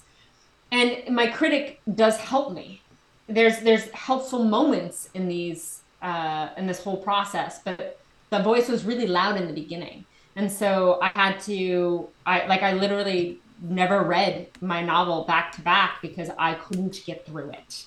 Um, it's why I mean all the way. If maybe if everything hadn't happened so badly in October, I would have read it earlier. But it's like I literally hadn't read my book cover to cover, period, by the time I released it um, until February because my critic was that way, and that's that's fine. It's fine. Um, I'm getting more comfortable in the space and I'm able to read it. But I like there's a part of me that if I read it, it's maybe also a technique to just keep on moving forward right? Like I don't want to get stuck because I'm letting me sabotage the way. Um, I'm finding different ways to do it, and some people don't have. Like I spent a lot of money on all of these editors back then when I was working full time, and some people don't have the resources for it, resources for it, so they have to go through these steps, or they don't, and they submit their work, and they they just keep on writing and they keep on growing in the writing, um, and everyone takes their own journey in their own way, and so but mine required me to not read. And I typically don't like reading my work start to finish until it's done, until I'm literally on the last edit looking for the proofreading stuff. And that helps me get through it. I think that's something that uh, not enough people do either. Is like they're too quick to to be like this sucks, you know, and then like either they get caught in that cycle of like where they're doing ten thousand edits, ten thousand changes, ten thousand like, and you can't move past that point, or you're go the other way and you're like, oh, it's not not even worth trying to save, and you just throw it out or you just scrap it. Um, whereas I think, like me personally, if I take like 48 hours or sometimes even like two weeks away from it and then come back to it and look at it with like new eyes, I can be like, oh, you know what? This actually isn't that bad. You know? Yeah. Um, I think that's an important skill to learn, especially um, I have a hard time stepping away for too long just because if I do, I lose my momentum and then I have a very, very, very hard time picking it back up. Me Like- too. I have like 15, 20 videos that I've shot in the past probably six months that will never get done because I just, I've already moved on to the next project mentally and just can't go back now. it's too late. It was a different part of my life. Yeah, yeah, I, I completely understand that. hmm Um, I I actually, think I think go ahead. But I think it boils down to, and um, I think it boils down to our why, right? Like my why was it is to write a book that's playful and it teaches me how to write. It's also to write a book that can be like have seeds of healing in it. My why wasn't about really it boiled down to in my hardest moments wasn't about me writing a book and being known for me. It was about me writing a book that might have a source of empowerment and inspiration and plant seeds of different ways to think embedded in an action-packed story that hopefully people don't notice though now that i'm saying it. And so it can help people There's going to be like six people that watch this. Don't worry about it. who knows? Who knows? Um so like the that's the, my my why is what drives me. And i think that understanding our why will keep our purpose forward because and for me my why is never about me which makes it really easy to make decisions. I'm i'm much more willing to sacrifice for you than i am for me I thought you were going to say I'm way more willing to sacrifice you than I am me. no i like no, I will throw you under the bus so fast. You don't even know it. I, I'm, so it's it, it's understanding our why and what drives us. Like your drive is going to be completely different than my drive. Um, but but if I stop doing it, then I then I if I stop writing and if I stop driving towards that purpose, then I will forget. Uh, like then there's no reason for me to be doing it. So Right. there's no reason for me to sacrifice. There's no reason for me to like lose my like even live this weird life that I live. There's it, it would be like settling if I lose my why.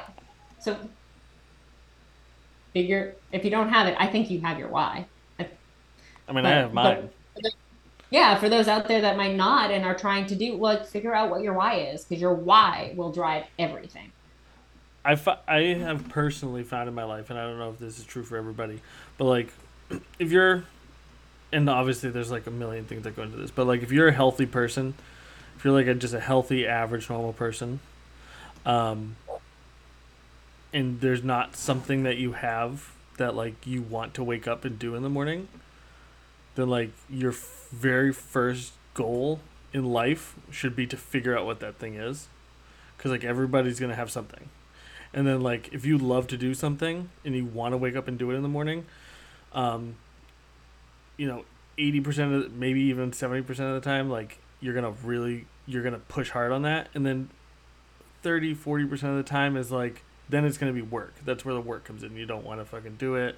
That's where the discipline comes in to do it anyways. That's where like doing the tedious stuff. Like those are the opportunities where like I'm not creative. I'm not feeling creative today, but I have like this like just stupid shit that I can do that's gonna take up some time. Um, Mm-hmm. and so I think that like, but I think everybody's first goal in life should just be to find the thing that they love, and just like do it. And I don't think there's enough people even doing that. And, and I, agree with you. And I also like I feel like there's because I sat for years like, well, what is my why? What do I want to do? What is blah blah? And this is before I was creative, before you know I found this this current path I'm on. And the path can change. Like it, it all of a sudden this might just be me leading to another step, but it's where I am now and my why. Um, I think that the why can be a big overarching question. So when you don't know, figure out what brings you happiness. And not drinking, not shopping, not like like not the external happiness, right? You're not putting something into your space that will create happiness. You're you're internally creating that happiness and finding those spaces. That I think is going to be the first step. That's why playfulness was important to me. I had to learn how to play and like when we play, what does that like what that looks different for everybody. Like I love going out and hiking and like being in the woods and not showering for a week because I'm in the woods with people, with people. Um, and that's okay. I personally like to glamp it. I'm, I'm I, I, I don't hike, but I also like not showering for weeks at a time. So I'm there with you on that. like, I don't like I don't mind the grind because at the end of it all, when I'm at the top of that summit or I've done the whole like the whole like whatever route I'm doing, that feels so good to my soul. It feels good as I'm quietly walking up the mountain. Anyway, so my my play is going to be different than your play, and figuring out what the play is is is like the first step to maybe figuring out where where you align in your happiness, and then following those crumbs as you try to follow your happiness and, and do the work. And all, but also it's okay if like what makes you happy today doesn't make you happy tomorrow too. That's the other thing I yeah. think people get stuck on, where like they've been doing the same thing for forty years and or twenty years or ten years or five years, whatever, and they just like mm-hmm. aren't feeling it anymore, but they're holding on because they this is just who they are. Like they don't have they've invested so much time and energy into this thing that they're afraid to like let it go. I can relate to that because I love yoga. I've been doing yoga since it like changed my life and when I was 23 consistently and and then yoga and my body and I love heated yoga like the power yoga started to not work in my body, but I kept pushing it and pushing it. And then my body started hurting and I'm getting injuries because I was not listening to it. I love running. I love HIIT workouts. I love all of these things. But my body is like, yeah, about that. We should calm down. Your fire's too hot. And I, but I didn't want to listen, which meant I also had to reap the consequences of not listening to my body telling me I needed to switch things up. But I also, like, I keep in mind that seasons it's all seasons in life. And uh, when we're when one season is wrapping up it's about like being open to see what the next season comes in and brings like what, what new flavor. But we have to be open. And so it's okay to resist. I like that. you just have to be open. I like that. Open to seasons and change and that's good. Mm-hmm. that's good. All right Krysta what can where how can people find you? Where can people help you? What can people do to get your book? What's what's the game plan moving forward? Okay, so right now I am going to launch my book on Amazon on September 4th. It will also be in Kindle Unlimited, which is uh, something I'm trying out. Um, and my book itself will be on sale for only the first week. I dropped it down to $4.99. Um, I know. I normally I go for $9.99 because, well, in the past I have. Um, I was thinking it was literally only going to be on sale. I was like, that's a bold move for your first book. like we're only selling well, it for one week. We're only selling it for one week, and then we're pulling it off it. the market. I was like, holy shit, that's bold. no, no.